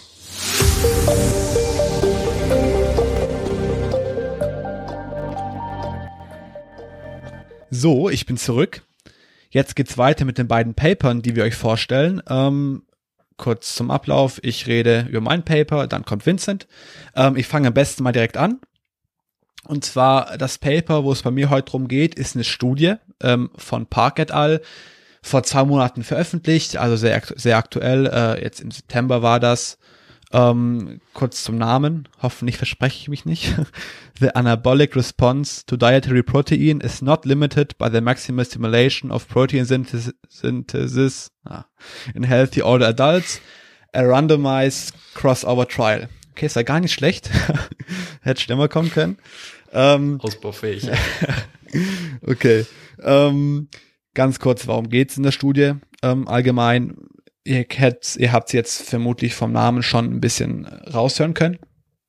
Es geht um die Untersuchung von Anabolic Response, äh, welche positiv mit Muskel- und Kraftaufbau korreliert, und zwar bei unterschiedlichen Proteinkonsum pro Mahlzeit äh, bei älteren Personen. Sprich, die Frage, die da so ein bisschen drumherum schwebt, ist ganz einfach, was für eine Proteinaufnahme pro Mahlzeit ist denn optimal für Muskel- und Kraftaufbau? Ähm, folgende drei Hypothesen wurden in dieser Studie getestet. Ähm, erstens wurde die Anabolic Response des Körpers bei einem Proteinkonsum pro Mahlzeit bei 70 Gramm versus Proteinkonsum pro Mahlzeit von 35 Gramm getestet. Wichtig dabei ist, dass in der Studie, komme ich gleich nochmal in der Methodik dazu, ähm, gemischte Mahlzeiten zu sich genommen wurde. Sprich, das war nicht irgendein Whey-Shake, welches 35 Gramm pures Protein mit keinen anderen Makronährstoffen enthielt, sondern eben eine richtige gemischte Mahlzeit, welche eben die gerade genannten Proteinmengen enthielt. Ähm, Hypothese 2 war, dass die Anabolic Response linear steigt mit steigendem Proteinkonsum in einer gemischten Mahlzeit. Die dritte Hypothese, die getestet wurde, ähm, war, dass die Muskelprotein-Biosyntheserate sich nicht unterscheidet zwischen 35 Gramm Protein pro Mahlzeit versus 70 Gramm Protein ähm, pro Mahlzeit. Da passt so ein bisschen dieses Gerücht, vielleicht ist auch kein Gerücht, komme ich gleich noch zu, dazu, dass die Aufnahme von Protein pro Mahlzeit, diese Schwelle bei 30 Gramm liegt und dass der Rest quasi nicht für den Muskelaufbau ähm, benutzt wird. Genau, so viel zu den Hypothesen. Kurz zum Design. Ähm, es war tatsächlich eine sehr kleine Stichprobe, acht ältere gesunde Menschen. Also ihr werdet euch müsst ihr schon bewusst sein, dass es eine krasse ähm, eine krasse Limitation ist. Waren wie gesagt nur acht. Ähm, über 60 Jahre, im Schnitt waren sie 69, welche nicht mehr als einmal die Woche trainieren. Ähm, sprich, ältere Personen ist hier das Sprichwort. Stichwort, sorry. Zum Design ganz kurz. Ähm, die Teilnehmernamen für mindestens eine Woche mit einer Pause, bevor quasi gewechselt wurde. Jeweils gemischte Mahlzeiten mit 35 Gramm beziehungsweise 70 Gramm Protein zu sich. Diese Mahlzeiten hatten logischerweise immer die gleiche Zusammensetzung und die gleiche Kalorienanzahl. Ähm, das Einzige, wo es sich quasi unterschied, war die pure Proteinmenge eben 35 versus 70 Gramm. Ähm, Genau. Immer nach drei Tagen wurde dann durch Blutanna Blutabnahme, Muskelprobe und Muskelproben die Proteinkinetik, also die Reaktion im Körper quasi hervorgerufen durch den Proteinkonsum ähm, erfasst. Genau, so viel zum Design. Jetzt kommen wir mal zum Interessanten. Und was war denn jetzt das Ergebnis dieser Studie? Ähm, wie zu erwarten, die Anabolic Response stieg logischerweise bei beiden Mahlzeiten, da in beiden Mahlzeiten eben unter anderem nicht wenig Protein konsumiert wurde. Ähm, die Protein Balance, also das Verhältnis quasi zwischen Proteinsynthese im Vergleich zu Umsatz ähm, ist auch bei beiden gestiegen, aber deutlich mehr bei dem 70 Gramm Konsum. Ähm, genau, sprich das Anabole, also das die Proteinbalance war in einem anaboleren Verhältnis bei diesem 70 Gramm Proteinkonsum. Ähm, genau, es gab einen leichten, aber signifikanten Anstieg der Protein-Biosyntheserate bei 70 Gramm Protein im Vergleich zu 30 Gramm, also ein bisschen mehr, aber signifikant. Ähm, außerdem gab es eine höhere Muskelproteinsyntheserate, auch bei den 70 Gramm. Ähm, Sprich, Stand jetzt stehen die 70 Gramm im Vergleich zu diesen 35 Gramm, zumindest was das Anabole, ähm, das Anabol, die Anabolic Response angeht, besser da.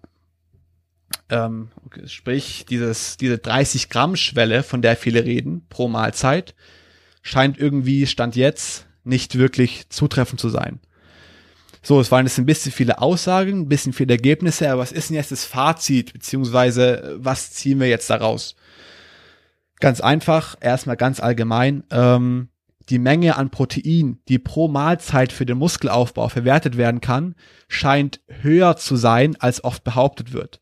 Diese 30 Gramm pro Mahlzeit sind einfach nicht begründet. So, es gibt keinen Sinn. Ähm, diese 30 Gramm, ganz kurz, woher die kommen das kannst du vermutlich auch bestätigen, Vincent, ähm, es wurde ganz oft früher in Studien pures Protein, also nur Protein in einer Mahlzeit zu sich genommen, im, im zum Beispiel Whey-Protein. Ähm, genau. Ja. Und das ähm, spielt einen großen Unterschied. Ähm, wenn man eine ganze vollwertige Mahlzeit zu sich nimmt, wird das Ganze viel langsamer verdaut, quasi. Sprich, ähm, die Proteinaufnahme, die dann quasi für den Muskelaufbau auch eine Rolle spielt, viel mehr dieses Proteins kann durch diese langsamere Verarbeitung, durch eine vollwertige Aufnahme ähm, der Nahrung für den Muskelzuwachs oder eben für diese Anabolic ähm, Response verwendet werden. Genau. Ja. Ähm, Vincent, du. Ja, also ja, genau. Also was man muss vielleicht noch mal kurz dazu erklären, ähm, dass, äh, also ohne jetzt zu tief ins Detail gehen zu wollen, es gibt ja zwei relevante Faktoren. Einmal natürlich die Art des Proteins als solche. Das ist in dem Fall so, dass ein Whey-Protein, wie die meisten von euch wahrscheinlich wissen, ein sehr schnell verdauliches Protein ist, was ja in manchen Situationen auch durchaus vorteilhaft sein kann. Ähm, die Resultate wären dann vermutlich schon ganz anders, wenn man das mit einem Casein, was langsamer verdaulich ist, testen würde. Und der zweite Aspekt ist eben die Kombination mit anderen Nährstoffen, und eben die äh, quasi, dass man eine gesamte, eine vollwertige Mahlzeit ist. Das heißt, äh, logischerweise hat der Körper hier mit der Verdauung mehr zu tun und ganz simpel ausgedrückt konzentriert er sich quasi auf mehrere Sachen, mehrere Verdauungsvorgänge gleichzeitig und deswegen wird eben die, die Proteinmenge beziehungsweise werden die Aminosäuren äh, weniger schnell ins Blut abgegeben und die Verdauung insgesamt dauert einfach länger, wenn man das Ganze kombiniert mit anderen Nährstoffen. Das muss allerdings nicht immer so sein. Es gibt auch Research, die nahelegt, dass zum Beispiel die Aufnahme von Kohlenhydraten schneller vonstatten geht, wenn man das Ganze kombiniert mit einer kleinen Menge Protein. Ähm, aber wie gesagt, wollen wir jetzt nicht zu tief ins Detail gehen. Wichtig ist auf jeden Fall, dass man sich der, diesem, äh, also der, dem Aspekt der Studie bewusst ist, dass hier eben vollwertige Mahlzeiten untersucht werden und keine Proteinshakes. Yes, wichtige Anmerkung. Danke dir. Ähm, gut, dann was war jetzt noch der, der, das krasse Ergebnis dieser Studie? Ähm, ganz einfach, ältere Menschen haben leider altersbedingt eine sogenannte Anabolic Resistance. Ganz einfach, um, was ist das? Ähm, es ist einfach eine schlechtere Anabolic Response ähm, auf den Reiz, welcher, wenn man als älterer Herr oder Frau vor allem inaktiv ist, körperlich, auch Muskelatrophie zur Folge haben kann. Ähm, und in diesem Fall, also um diesem um, diese Anabolic Resistance entgegenzuspielen, scheint eine höhere Proteinmenge pro Mahlzeit, in dem Fall eben diese 70 Gramm, ähm, eine viel höhere Anabolic Response zu verursachen als die 30 Gramm. Sprich, vor allem für ältere Personen macht es Sinn, ruhig ähm, einen höheren Proteinkonsum pro Mahlzeit zu fahren, sofern man natürlich so ambitioniert ist und darauf achtet. So, das ist natürlich auch immer die Frage. Ähm, Ja, ja gut, wobei äh, bei älteren Leuten muss man halt auch dazu sagen, dass es auch einfach gesundheitliche Fragen mit sich bringt, dass man da auf eine ausreichende Proteinmenge achtet, die auch optimalerweise gut aufgenommen werden kann und dass man eben versucht, Muskelatrophie ähm, möglichst zu minimieren, weil es einfach mit verschiedenen gesundheitlichen Faktoren zusammenhängt. Und davon ist jetzt zum Beispiel die, die Anfälligkeit gegenüber Unfällen ist jetzt nur die oberflächlichste, aber da gibt es viele weitere Implikationen, warum das eben, wie gesagt, aus der gesundheitlichen Perspektive ähm, sehr, sehr sinnvoll ist, auf sowas zu achten und jetzt nicht vielleicht äh, aus dem Grund, warum die meisten von uns darauf achten, dass man eben swole as fuck werden möchte, sondern eher aus einem ganz anderen Grund. So. Ja, stimmt. Ja, Muskelatrophie ist nie gut, vor allem im Alter nicht. Ähm, yes. Okay, ganz kurz nochmal, warum dieser Wandel von dieser Schwelle von 30 Gramm pro Mahlzeit jetzt plötzlich bis zu 70 Gramm pro Mahlzeit äh, reicht. Was ist denn da passiert? Ähm, Habe ich vorher schon kurz erwähnt. Viele Studien in der Vergangenheit untersuchten eben pure Proteinquelle als als als ähm, Mahlzeit, zum Beispiel Whey-Protein. Ähm, Genau, bei gemischten Mahlzeiten werden die Nährstoffe eben verzögert aufgenommen und das erhöht gleichzeitig die Verwertung des Proteins für den Muskelaufbau und hat somit eine höhere Anabolic Response zur Folge, zumindest bei älteren Personen. Ähm, als kleine, als kleine praktische Implikation für euch, etwas jüngere Zuhörer, ist logischerweise der Großteil, haltet euch ungefähr optimalerweise bei 0,4 bis 0,6 Gramm pro Kilogramm Bodyweight Protein pro Mahlzeit auf, ähm, auf optimalerweise irgendwas zwischen vier und sechs Mahlzeiten am Tag. Ähm, genau. Kurz zu den Limita Limitationen dieser Studie. Ähm, erstens, acht Teilnehmer ist halt so gut wie nichts. So, sprich, es ist auf jeden Fall wichtig, dass diese Studienergebnisse weiter repliziert werden. Ähm, genau, es wurden nur akute Anabolic Responses gemessen. Sprich, es handelt sich hier rein um eine, um eine mechanistische Argumentation in dem Sinne, dass eine akute hohe Anabolic Response nicht unbedingt langfristig krassen oder krasse Veränderungen im Muskelaufbau oder auf die Kraft bezogen ähm, verspricht. Genau, es ist jedoch trotzdem wichtig zu erkennen, dass langfristige Veränderungen von Kraft und Muskelmasse schon das Ergebnis von akuter anaboler Reaktion ist. So, also so ist es nicht. Genau. Um das ganze Thema abzuschließen, dieses Proteinmenge pro Mahlzeit ist ein Thema, ähm, was ganz hinten anstehen sollte. So, wenn ihr jetzt sowieso Probleme habt im Alltag, ihr als Kraftsportler auf eure, eure Proteinmenge zu kommen ähm, oder auf eure Kalorienmenge oder sowas, ähm, es ist auch halb so wild, wenn ihr halt auch nur drei Mahlzeiten am Tag isst, aber dafür zumindest eure Makro- und Kalorienziele erreicht. So, also es gibt vieles Wichtigeres, ähm, was es im Vorhinein, bevor er jetzt an dieses Thema geht, gilt im Training zu optimieren und auch in der Ernährung. Genau.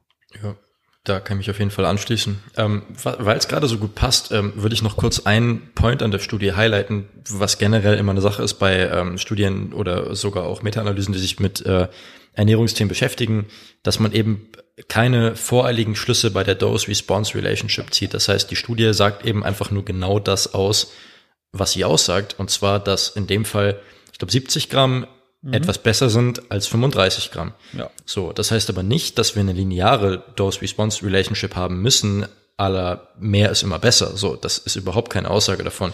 Sondern hier ist eben wichtig, dass man ähm, äh, realistisch betrachtet, dass die meisten Dose-Response-Relationships in dem Bereich äh, parabelförmig sind. Das heißt, es gibt irgendwo einen Sweet Spot. Ähm, in dem Fall wäre das also ein Höhepunkt und danach geht es irgendwann wieder abwärts. Das heißt, an irgendeinem Punkt hat man eben keine verbesserte Response mehr und hat dann zu viele Nachteile, die ins Spiel kommen. So, also einfach, dass man das mal im Kopf behält, weil es einfach ein Fehler ist, der häufig gemacht wird. Ich weiß, letztes Jahr wurde äh, eine äh, Meta-Analyse zu gesättigten Fettsäuren veröffentlicht und die hatten eben zwei sehr, sehr niedrige Mengen miteinander verglichen und kam zu dem Schluss, okay, die niedrige Menge ist besser als die extrem niedrige Menge und haben daraus eben geschlussfolgert, okay, mehr ist besser. Deswegen sollten wir alle mehr gesättigte Fettsäuren essen. Was aber nicht betrachtet wurde, ist halt, dass diese beiden Mengen, die untersucht wurden, komplett unrealistisch waren. Ähm, so, also beides war deutlich niedriger, als man, äh, als, also als der Durchschnittsmensch in einem westlichen Land äh, täglich konsumiert. Und deswegen war die Aussagekraft eben gleich null. Und deswegen sollte man sowas einfach, wenn man sich mit solchen Studien nähert, immer im Kopf behalten, dass man sich eben wirklich auf die Zahlen fokussiert, die in der Studie genannt sind. ich wollte es einfach mal kurz erwähnen, weil es gerade gepasst hat und es ist halt ein Fehler, den man häufiger mal sieht. Ähm, ja. Dann haben wir das auch noch mal kurz kommuniziert. Bin ich, bin ich bei dir. Also ähm, Augen auf beim Studienlesen, vor allem auf die Ernährung bezogen. Yes. Ja. Ähm, Können man eigentlich auch mal eine Podcast-Folge zu machen? Irgendwann? Ja, warum nicht? Ja, vielleicht machen wir das mal. Ja. Ihr könnt uns ja mal eine Nachricht schreiben, ob ihr da Lust drauf hättet, auf äh, so, ein, so ein Thema dazu. Da findet sich sicherlich auch ein interessanter Gast zu. Und dann können wir das vielleicht mal in den nächsten Wochen in Angriff nehmen.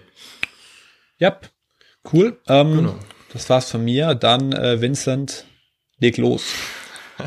Ich habe auch ein bisschen Angst davor, den Titel von der Studie vorzulesen. Ich habe mir die vorhin ja schon vorgelesen. Na gut, ähm, dann stelle ich mich dem Ganzen mal. Also, äh, der, der Titel von dem Paper lautet die GALNTL6 Gene RS558129 Polymorphism is associated with power performance. Das ging noch ganz Krass. gut. Ähm, die Studie wurde publiziert im äh, November, be beziehungsweise bin ich mir nicht hundertprozentig sicher, aber sie war in der November-Ausgabe von einem relativ bekannten Journal ähm, und äh, ist also auch sehr, sehr aktuell. Und insgesamt, also die, die Studie ist quasi eine Kombination aus zwei Kohortenstudien, die durchgeführt wurden, eine in Spanien, die eine, die andere in Russland. Äh, die beiden Kohortenstudien haben jeweils leicht unterschiedliche Dinge untersucht, komme ich später nochmal drauf zurück. Ähm, genau, auf jeden Fall, ich weiß jetzt nicht, wie, inwieweit man das dem äh, Titel entnommen hat. Es wird quasi der, die Auswirkung von einem bestimmten äh, Genpolymorphismus auf äh, die äh, krafttechnische Leistungsfähigkeit untersucht. Ähm, dabei muss man berücksichtigen, dass der Zusammenhang von eben genau diesem Gen zum Ausdauersport schon mal gezeigt wurde. Und jetzt will man damit quasi eben nochmal testen, ob das Ganze auch fürs Krafttraining gilt.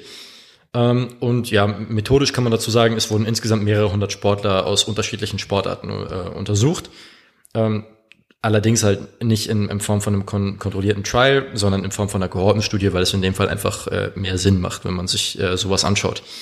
Genau. Ähm, Im Wesentlichen gibt es zwei äh, relevante Findings der Studie. Jeweils aus einer der Kohortenstudien ist äh, ein Finding hervorgegangen. Das erste ist, dass mit diesem Gen höhere Kraftlevel von ungefähr fünf bis sieben Prozent, das ist bisschen gerundet, assoziiert werden. Das heißt, man hat einfach geschaut, okay, wer hat dieses Gen und wer hat dieses Gen nicht und äh, wie verhalten sich die äh, Kraftwerte in dem, äh, in dem Fall. Und man sieht eben die Leute, die dieses Gen haben in der entsprechenden Ausprägung, die haben eben im Schnitt höhere Kraftwerte als die Leute, die es nicht haben. Das ist jetzt erstmal der erste Point. Das zweite Finding der Studie ist, dass das Gen ähm, bei Ausdauersportlern überrepräsentiert ist. Das wusste man vorher auch schon aber dass es sogar noch deutlich stärker über, überrepräsentiert ist bei Kraftsportlern. Ähm, man muss mal ein bisschen was dazu sagen, dass äh, es einen Mechanismus gibt, dass sich Menschen äh, quasi selbst in, in Sportarten selektieren, in denen sie gut sind. Das heißt, die Wahrscheinlichkeit, dass jemand eine Sportart weiter verfolgt, in, äh, für die er eine gute Voraussetzung hat, ist relativ hoch. Ähm, und deswegen sieht man, dass sich in, in verschiedenen Sportarten immer so ein bisschen Phänotypen herausbilden, äh, die quasi für die Sportarten besonders geeignet sind. Also mal, um mal ein Beispiel zu machen, Basketballer wird einem auf einem hohen Level auffallen, dass die meistens relativ groß sind. Vielleicht kann der Sportstudent da ja auch noch mal kurz was zu äh, sagen. Ja, True Story sage ich dazu. Ähm, nee, ich wollte nur noch mal kurz klarstellen, also noch mal zu Verständnis man hat oder man kriegt dieses Gen nicht, indem man Ausdauersport macht, quasi, sondern man hat dieses Gen und dieses Gen begünstigt die Leistung beim Ausdauersport. Und das ist die Reihenfolge und nicht andersrum. Genau, genau. richtig. Genau, ja, gute Erwähnung auf jeden Fall nochmal. Ähm, und in interessant ist halt eben, also warum das überhaupt Sinn macht, das so zu testen, ist halt, weil die Leute, die dieses nicht, dieses Gen nicht haben, sind wahrscheinlich einfach weniger gut in der Sportart, haben dann weniger Motivation, bleiben weniger lange dabei. So, und deswegen ist das quasi die, die Aussage, die man machen kann. Ähm, so, also wir wissen bisher also, dass die Leute, die dieses Gen haben, höhere Kraftlevel haben. Und äh, aus vor, vorangegangener Research wissen wir, dass sie auch besser performen im Ausdauersport. Und wir wissen, dass das Gen überrepräsentiert ist im Ausdauer und sowie im, im Kraftsport. Ähm, Jetzt ist jedoch der Punkt, was sich viele von euch wahrscheinlich gerade fragen, ist, äh, was macht denn das Gen eigentlich genau? Und äh, da kann man nicht viel zu sagen, weil der Mechanismus, warum dieses Gen besonders vorteilhaft ist, ist sehr unklar. Das heißt, man ist da gerade dabei, dass da relativ viel zu geforscht wird und deswegen sollte man da die Augen auf jeden Fall offen halten, wenn man daran interessiert ist. Da wird auf jeden Fall demnächst wahrscheinlich einiges zu kommen in den nächsten Jahren. Und man vermutet, dass es eben Effekte sowohl auf den aeroben als auch anaeroben Stoffwechsel hat und dass sich dadurch erklären lässt, warum sowohl die Leistungsfähigkeit äh, im Ausdauersport als auch im Kraftsport dadurch äh, begünstigt wird. Genau, das erstmal zum Inhalt der Studie. Interessant ist vor allem die Frage, was man daraus mitnehmen kann. Ähm, erstmal muss man dazu sagen, abgesehen von diesem einen Gen, da, damit hier nicht der Eindruck entsteht, es gibt dieses eine Gen, was gut für die Performance ist und das war's. Äh, es gibt abgesehen davon noch sehr, sehr viele weitere, nicht unbedingt direkt sichtbare genetische Faktoren, die die sportliche Leistungsfähigkeit begünstigen. Das heißt, es sind zum Beispiel weitere Gene, die dafür sorgen, dass man besser regenerieren kann, äh, dass man einfach eher dazu äh, geeignet ist, äh, ähm, neuronal Maximalkraftversuche durchzuführen. Dann könnte man noch über äh, Muskelfaserverteilung, die in verschiedenen Sportarten Vorteil mit sich bringen, argumentieren. Und insgesamt kann man festhalten, dass es äh, eine ganze Reihe von genetischen Unterschieden gibt, die eben über die Leistungsfähigkeit durchaus mitentscheiden und dass man da eben wirklich äh, auf äh, interindividuelle Unterschiede eingehen muss. Genau, ähm, sonst also die Sprache bis jetzt war noch mal kurz der Vollständigkeitshalber von physischen Voraussetzungen, aber genauso gibt es natürlich psychische, genetische Voraussetzungen, die genauso wichtig sind, um in einem Sport erfolgreich zu sein. Nur noch mal als kleine äh, Anmerkung am Rande. Ja, auf jeden Fall. Also wie gesagt, die die Message ist, es gibt halt ganz ganz viele Faktoren ähm, da da gibt es einige, die man sofort auf den ersten Blick sieht. Beispielsweise könnte man sagen, wenn jetzt jemand relativ klein ist und kurze Oberschenkel hat, dann hat er wahrscheinlich eine gute Voraussetzung, um äh, Kniebeugen zu machen. Und dann gibt es eben ganz viele, die man einem nicht unbedingt ansehen kann. Und was nimmt man jetzt daraus mit aus diesem Wissen? Ich sehe da eigentlich zwei äh, interessante Punkte. Punkt Nummer eins ist die Erwartungshaltung. Das heißt, wenn ihr irgendwie Powerlifter seid und ihr fangt vielleicht gerade an mit dem Sport oder seid vielleicht schon ein Jahr dabei, aber steht ja dann immer noch relativ am Anfang, dann macht der Vergleich mit anderen Leuten einfach nicht so viel Sinn. Das heißt, nur weil jetzt irgendjemand auf Instagram, äh, keine Ahnung, 350 Kilo gebeugt hat in eurer Gewichtsklasse, heißt das nicht, dass ihr euch jetzt einreden müsst, oh ja, okay, wenn ich alles optimal mache, dann kann ich da in zwei Jahren auch sein.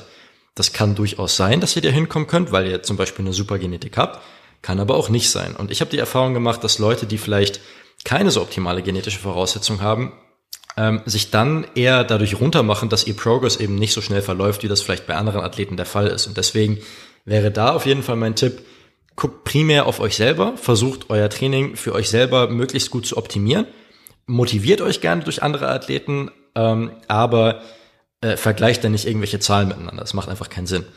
Und die, der zweite Punkt wäre, also das, der zweite Takeaway von, von diesem Paper oder von dem Thema im Generellen wäre der Punkt Individualisierung. Ähm, das heißt, es gibt zum Beispiel auch Gene, die die Regenerationsfähigkeit beeinflussen oder die die Response auf verschiedene Reize beeinflussen.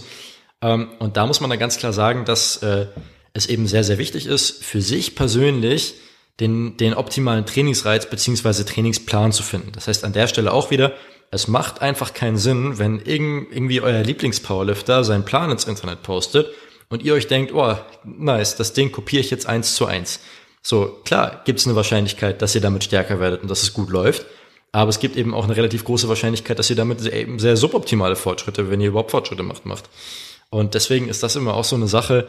Ähm, holt euch lieber irgendwie einen vernünftigen Coach, der euch da gut beraten kann und der euch da gut zur Seite steht, der zusammen mit euch das Training auf euch zuschneidert, aber schaut da nicht einfach irgendwas von irgendwelchen anderen Athleten ab. Also das bringt ja wirklich niemanden weiter. Und gleichzeitig ist es halt leider ein Fehler, den man den man sehr oft sieht. Ich weiß nicht, es geht dir bestimmt auch so, dass man, wenn man sich mit Leuten im Gym unterhält, ähm, dann hört man ganz oft wie sowas wie, ah, ich, ich mache jetzt den Plan von dem und dem und äh, der hat gesagt, mit, mit dem Plan hat, konnte er sich von 200 Kilo Kniebeugen auf 250 steigern oder, oder, und das schaffe ich ja. bestimmt auch.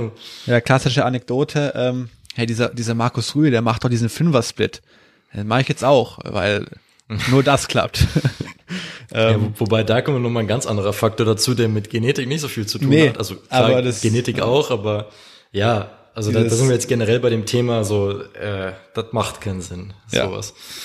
Nee, genau. Ja gut. ja. Ähm, wenn euch sowas interessiert, also generell, welche genetischen Faktoren einen Einfluss nehmen können auf eure Leistungsfähigkeit im, ähm, zum Beispiel im Powerlifting oder auch euch, zum Beispiel auch auf die Fähigkeit, Muskulatur aufzubauen oder generell eure Fähigkeit, erfolgreich zu sein im Kraftsport und, und wo man da so ein bisschen unterscheiden kann. Das heißt, was ist denn machbar, wenn man wirklich keine gute Genetik hat und äh, wo sind da genau die Unterschiede, um welche Faktoren äh, geht es da, also wie viel macht das dann am Ende genau aus?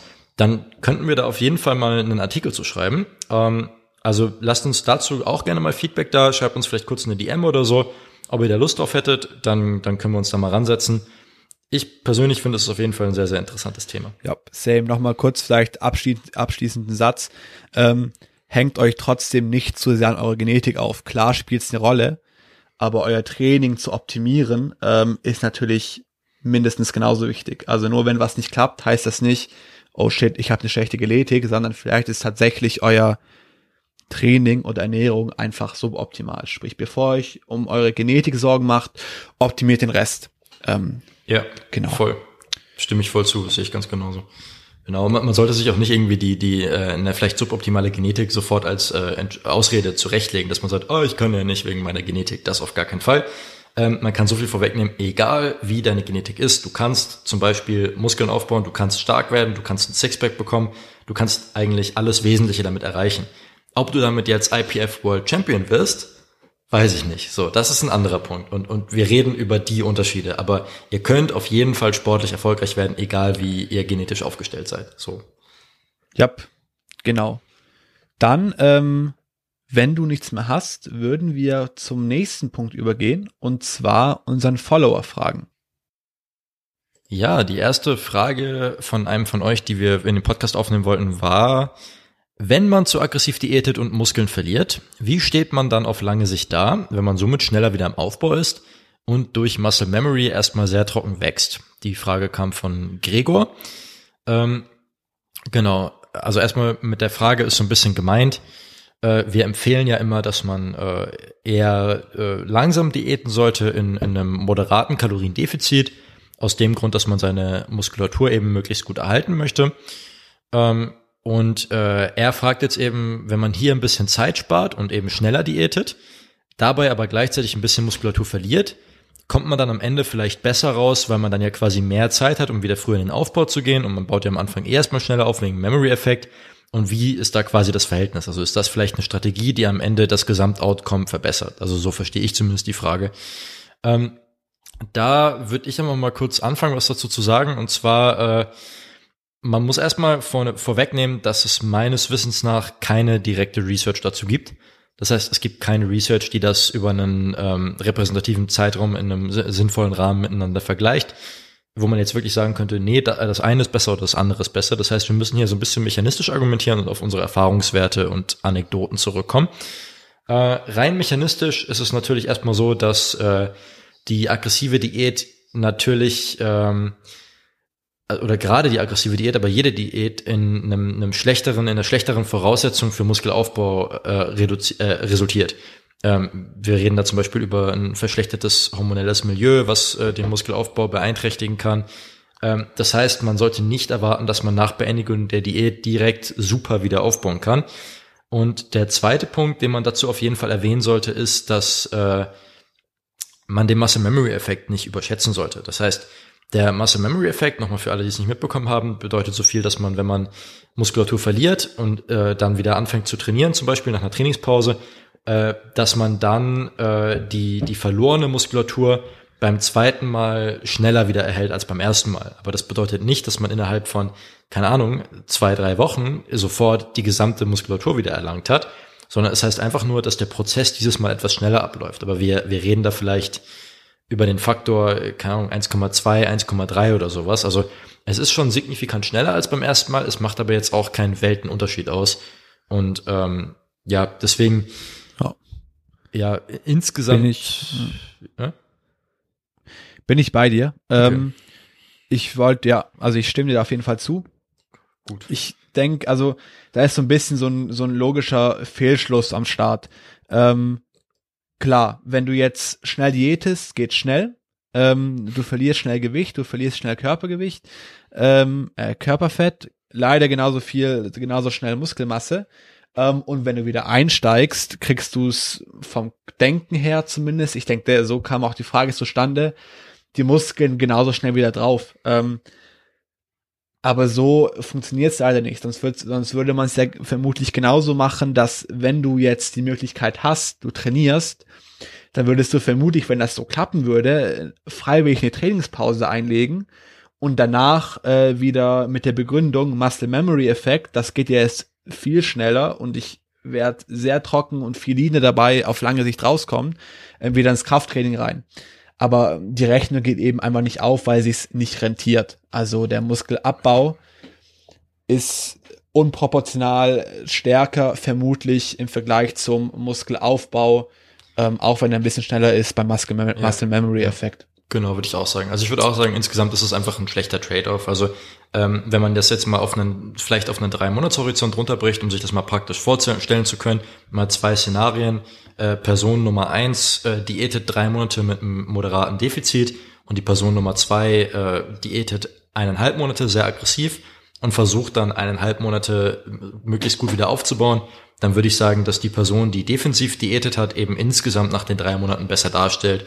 Und das ist auch so ein bisschen genau das, was die Erfahrungswerte von nicht nur uns, sondern auch von sonst den, den ich würde jetzt mal behaupten, den meisten angesehenen Bodybuilding-Coaches so äh, aussagt. Ähm, und insofern würde ich sagen, langfristig ist trotzdem der bessere Trade-off, äh, die Diät einfach langsamer zu gehen, um mal nochmal einen ganz anderen Punkt aufzumachen. Wenn du eine langsame Diät machst, ist die Chance, dass du vielleicht sogar Muskulatur aufbauen kannst, auch nochmal viel höher. Das heißt, das kommt auch nochmal hinzu. Vielleicht kannst du da tatsächlich noch irgendwie an äh, ein, zwei Schwachstellen arbeiten und kannst da sogar noch ein bisschen was rausholen. Und wenn du jetzt wirklich eine aggressive Diät machst, dann, ja, ich will jetzt nicht pessimistisch sein, aber wer sich in einem 1000 Kalorien Defizit befindet, der macht es sich schon sehr schwer, da noch Muskulatur aufzubauen. Insofern, um die Frage nochmal kurz zu beantworten, ich glaube, man kann schon sagen, dass man langfristig besser dasteht, wenn man einfach äh, nicht aggressiv diätet. Und ja. Oder hast du noch irgendwie was dazu? Das Fazit? Nee, also ich denke, die Frage ist so genügend beantwortet worden. Also ich würde nicht so vorgehen, macht wenig Sinn, äh, sind wir uns einig. Lieber ein langsames und sachtes Defizit fahren, ähm, kommt auf lange Sicht besser bei rum. Auf kurze Sicht, es kommt immer darauf an, was man will, verlierst du nämlich natürlich kurzfristig mehr Körperfett und bist somit schneller shredded, in Anführungsstrichen. Aber wenn du das auf lange Sicht optimal machen willst, würden wir uns, würden wir dir auf jeden Fall eher ein sachtes Defizit empfehlen. Ja, genau. Alright, genau. wollen wir zur zweiten Frage cool. weitergehen? Yes, ich kann sie gerne mal kurz vorlesen. Und zwar von der lieben Anna. Ähm, sollte man Grundübungen im Training immer als erstes machen? Ähm, Genau, also kurz, wie versteht man die Frage? Man hört ganz oft, okay, die Grundübungen, sprich Kniebeuge, Kreuzheben, Bankdrücken, sollte man immer als erstes im Training machen. Ähm, würde ich pauschal auf jeden Fall verneinen. Ähm, es gibt keine Begründung, warum man es immer so machen sollte. Man kann da einfach ein bisschen nach Zielsetzung unterscheiden. Wenn man jetzt Powerlifter ist und den Fokus auf so einer Grundübung hat, macht es dementsprechend auch in sie, Sinn, sie als erstes zu machen. Ähm, auf die Gründe kommen wir gleich zurück. Wenn man aber zum Beispiel Bodybuilder ist und jetzt sagen wir eine Schwäche in Beinbizeps hat und äh, einen ausgeprägten Quadrizeps, macht es vermutlich in der Regel wenig Sinn, wenn man jetzt an dieser Schwachstelle arbeiten will, als erste Übung Kniebeuge zu machen. So, ähm, es kommt eben immer auf die Zielsetzung drauf an und äh, ja, genau, das wäre jetzt erstmal so mein erster Take zu der Frage. Genau. Also ich glaube, der, genau. der grundlegende Mechanismus, der dafür eigentlich am relevantesten ist, dass man eben innerhalb einer Trainingssession Fatigue akkumuliert. Da reden wir einerseits von äh, mentaler Fatigue, dass man am Anfang wahrscheinlich einfach einen besseren Drive hat und mehr äh, äh, geben kann im Training als am Ende des Trainings, wenn man schon ausgeloggt ist. Und zweitens kommt dann noch die Central Nervous System Fatigue hinzu, die sich eben innerhalb einer Trainingssession sehr schnell akkumulieren kann, die dann einfach die Gesamtleistungsfähigkeit ähm, zum Ende hin reduziert. Und als dritten Punkt könnte man dann natürlich noch über periphere, also muskuläre Fatigue reden, ähm, dass man eben da auch nochmal sagen kann, okay, man ermüdet eben einen Muskel. Das ist jetzt aber bei der Fragestellung nicht so relevant. Ähm, wichtig ist halt einfach, dass ähm, man da erstmal so ein bisschen draus mitnimmt. Man hat äh, eine abnehmende Leistungsfähigkeit innerhalb einer Trainingseinheit. Ich würde jetzt erstmal kurz auf die Powerlifter zu, zurückkommen. Äh, hast du schon mhm. gesagt, wenn man jetzt Powerlifter ist und man hat, sagen wir mal, an einem Tag eine von den Mainlifts im Plan, dann ist es, glaube ich, relativ äh, eindeutig, dass die Powerlifts in dem Fall auch die wichtigste Übung sind. In den meisten Fällen. Vielleicht kann man sich irgendwas überlegen, wo das in der Offseason vielleicht nicht ganz zutrifft oder so, wenn man wirklich sehr unspezifisch trainiert. Aber in der Regel kann man schon sagen, Kniebeuge, Kreuzheben, Bankdrücken sind dann die wichtigsten Übungen. Und wenn du jetzt einen Lift davon hast, dann ist es eben sinnvoll, den als erstes zu machen. Ähm, auf der anderen Seite kann man direkt schon mal weiterdenken, wenn man jetzt zwei Lifts davon in einem Tag programmiert hat. Also sagen wir mal, man hat einen Trainingstag und dann möchte man gerne Kniebeugen und Bankdrücken machen äh, da kann es durchaus sinnvoll sein, sich zu überlegen, okay, hm, heute ist ja mein leichter Kniebeugetag, äh, aber mein schwerer Bankdrücktag und ich will jetzt in diesem Zyklus unbedingt beim Bankdrücken stärker werden und äh, ich merke aber immer die mentale Fatigue vom Kniebeugen, dann könnte man sich zum Beispiel überlegen, dass man sagt, okay, ich mache das Bankdrücken einfach als erstes. Also das sind dann einfach Abwägungen, ähm, die man dann treffen kann. Das kann man durchaus machen. Ich glaube, interessanter ist die Frage, genau. wenn man jetzt nicht unbedingt Powerlifter ist, sondern wenn man mhm. eher Bodybuilding-mäßig trainiert. Da kannst du mir noch mal kurz was zu sagen. Ja, also generell als Bodybuilder hast du, was das Thema anbelangt, einfach mehr Freiheiten, weil es normalerweise dir als Bodybuilder nicht darum geht, in einer bestimmten Disziplin besser zu werden, sondern einfach meistens Muskelmasse einfach aufzubauen und an, an deinen optischen Schwachstellen zu arbeiten. So ein praktisches Beispiel, ähm, wie vorher schon erwähnt, ähm, kommt gar nicht so oft, äh, so selten vor, ein etwas schwächerer Beinbizeps im Vergleich zum Quadrizeps. Ähm, also die Vorderseite, Oberschenkel-Vorderseite ist besser, optisch besser ausgeprägt und prägnanter als die Beinrückseite. Klar, Genetik spielt ja immer eine Rolle, aber natürlich kann man da ähm, zum großen Teil auch dran arbeiten, indem du zum Beispiel die Priorität ähm, auf den Beinbizeps legst, indem du zum Beispiel ähm, das Volumen erhöhst, ähm, mehr Fokus drauf legst, in dem Beispiel jetzt eben, indem du es einfach als erstes machst, optimalerweise eben dann nicht nach der Kniebeuge, weil da schon eine bestimmte Vorermüdung am Start ist. Ähm, und da kann man als Bodybuilder einfach so ein bisschen rumspielen. Man hat da auf jeden Fall tendenziell mehr Freiheiten. Ähm, als ein Powerlifter. Beispiel auch, mm, ist auch nochmal ein anderes Thema, aber was auch reinspielt, Might-Muscle Connection. So, wenn du jetzt bei einem, bei der Kniebeuge einfach den Beinbizeps nicht so spürst, ähm, und tendenziell eine Kniebeuge auch, kommt natürlich immer aufs Individuum drauf an, aber tendenziell eher Quadrizeps dominant ist, ähm, hat es auch ein, also ich würde, ja. ich würde sagen, bevor jetzt hier ein falscher Eindruck erzählt, ich, ich weiß, wie du es gemeint hast, aber ich glaube, es kann mhm. man missverstehen. Wir empfehlen hier die Kniebeuge nicht als gute Übung für den Beinbizeps. Das ist sie auf keinen Ach Fall. So, nee. Man hat vielleicht nee, einen kleinen Trainingseffekt, je nachdem, in welche Studie man reinguckt, dann sieht man einen kleinen Effekt oder eben auch nicht. Aber das sollte jetzt nicht so rüberkommen wie, ja, die Kniebeuge ist genau dann keine gute Übung für den Beinbizeps, wenn ihr den da nicht so gut spürt, nee. sondern dieses ist, dieses ist eigentlich nie. Also. Nee. Nee, der klar, also das war darauf bezogen, dass der Klassiker eben ist, okay, ich habe Unterkörpertraining und ich mache vom Unterkörpertraining logischerweise zuerst die Kniebeuge. Ähm, und das macht dann eben nicht immer Sinn. Ähm, genau, gerade eben begründet. Ja. Ansonsten, was ich noch interessant finde, ist so vielleicht als praktische Strategie, um einfach das Reiz-Ermüdungsverhältnis ein bisschen zu optimieren, ähm, ich ich kenne relativ viele Leute, die zum Beispiel bei einer Kniebeuge sagen, hm, ja, wenn ich die, wenn ich eine Kniebeuge mache, dann spüre ich schon irgendwie die Beine, aber das ist immer auch so extrem ermüdend für den Rumpf und für den unteren Rücken vor allen Dingen.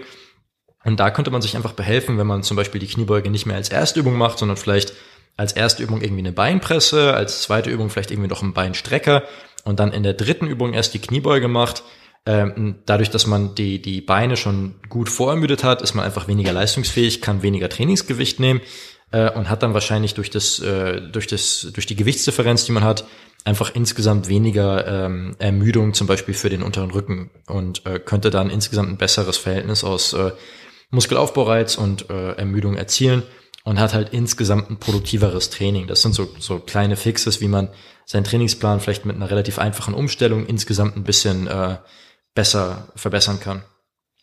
Genau. Ja, ähm, genau. Bin ich bei dir. Sonst noch mal kurz, um die Frage in einem Satz zu beantworten. Nein, es ist kein Muss. Ähm, immer nach Prioritäten und Schwachstellen gehen. Genau, richtig. Genau. Top.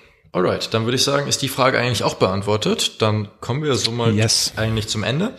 Ähm, was ich noch mal ganz kurz sagen würde, ist, ich finde es toll, dass viele von euch uns Feedback dagelassen haben. Viele von euch schreiben uns auch irgendwie mal eine DM, wo sie äh, uns ein paar Sachen schreiben, die wir vielleicht noch besser machen können oder irgendwie schreiben, was ihnen besonders gut gefallen hat. Ähm, macht das auf jeden Fall weiterhin, das ist für uns mega hilfreich. Und ähm, genau, ansonsten, wir sind mittlerweile auch bei Castbox. Das heißt, uns findet ihr mittlerweile bei Spotify, Apple Podcasts und Castbox. Ähm, Wenn es da noch irgendwas gibt, äh, wo ihr euch den Podcast noch wünscht, dann äh, können wir da auch gucken, ob das machbar ist. Und ansonsten, die nächste Episode kommt vermutlich wieder ungefähr in zwei Wochen. Und wir halten euch dann bis dahin auf dem Laufenden. Yes. Genau, generell sind wir, wie gesagt, immer froh über Themenvorschläge, Fragen, Vorschläge zu Gästen und so weiter. Also immer nur her damit. Genau. Gut, das war's dann von uns. Ähm, danke fürs Zuhören und bis zum nächsten Mal.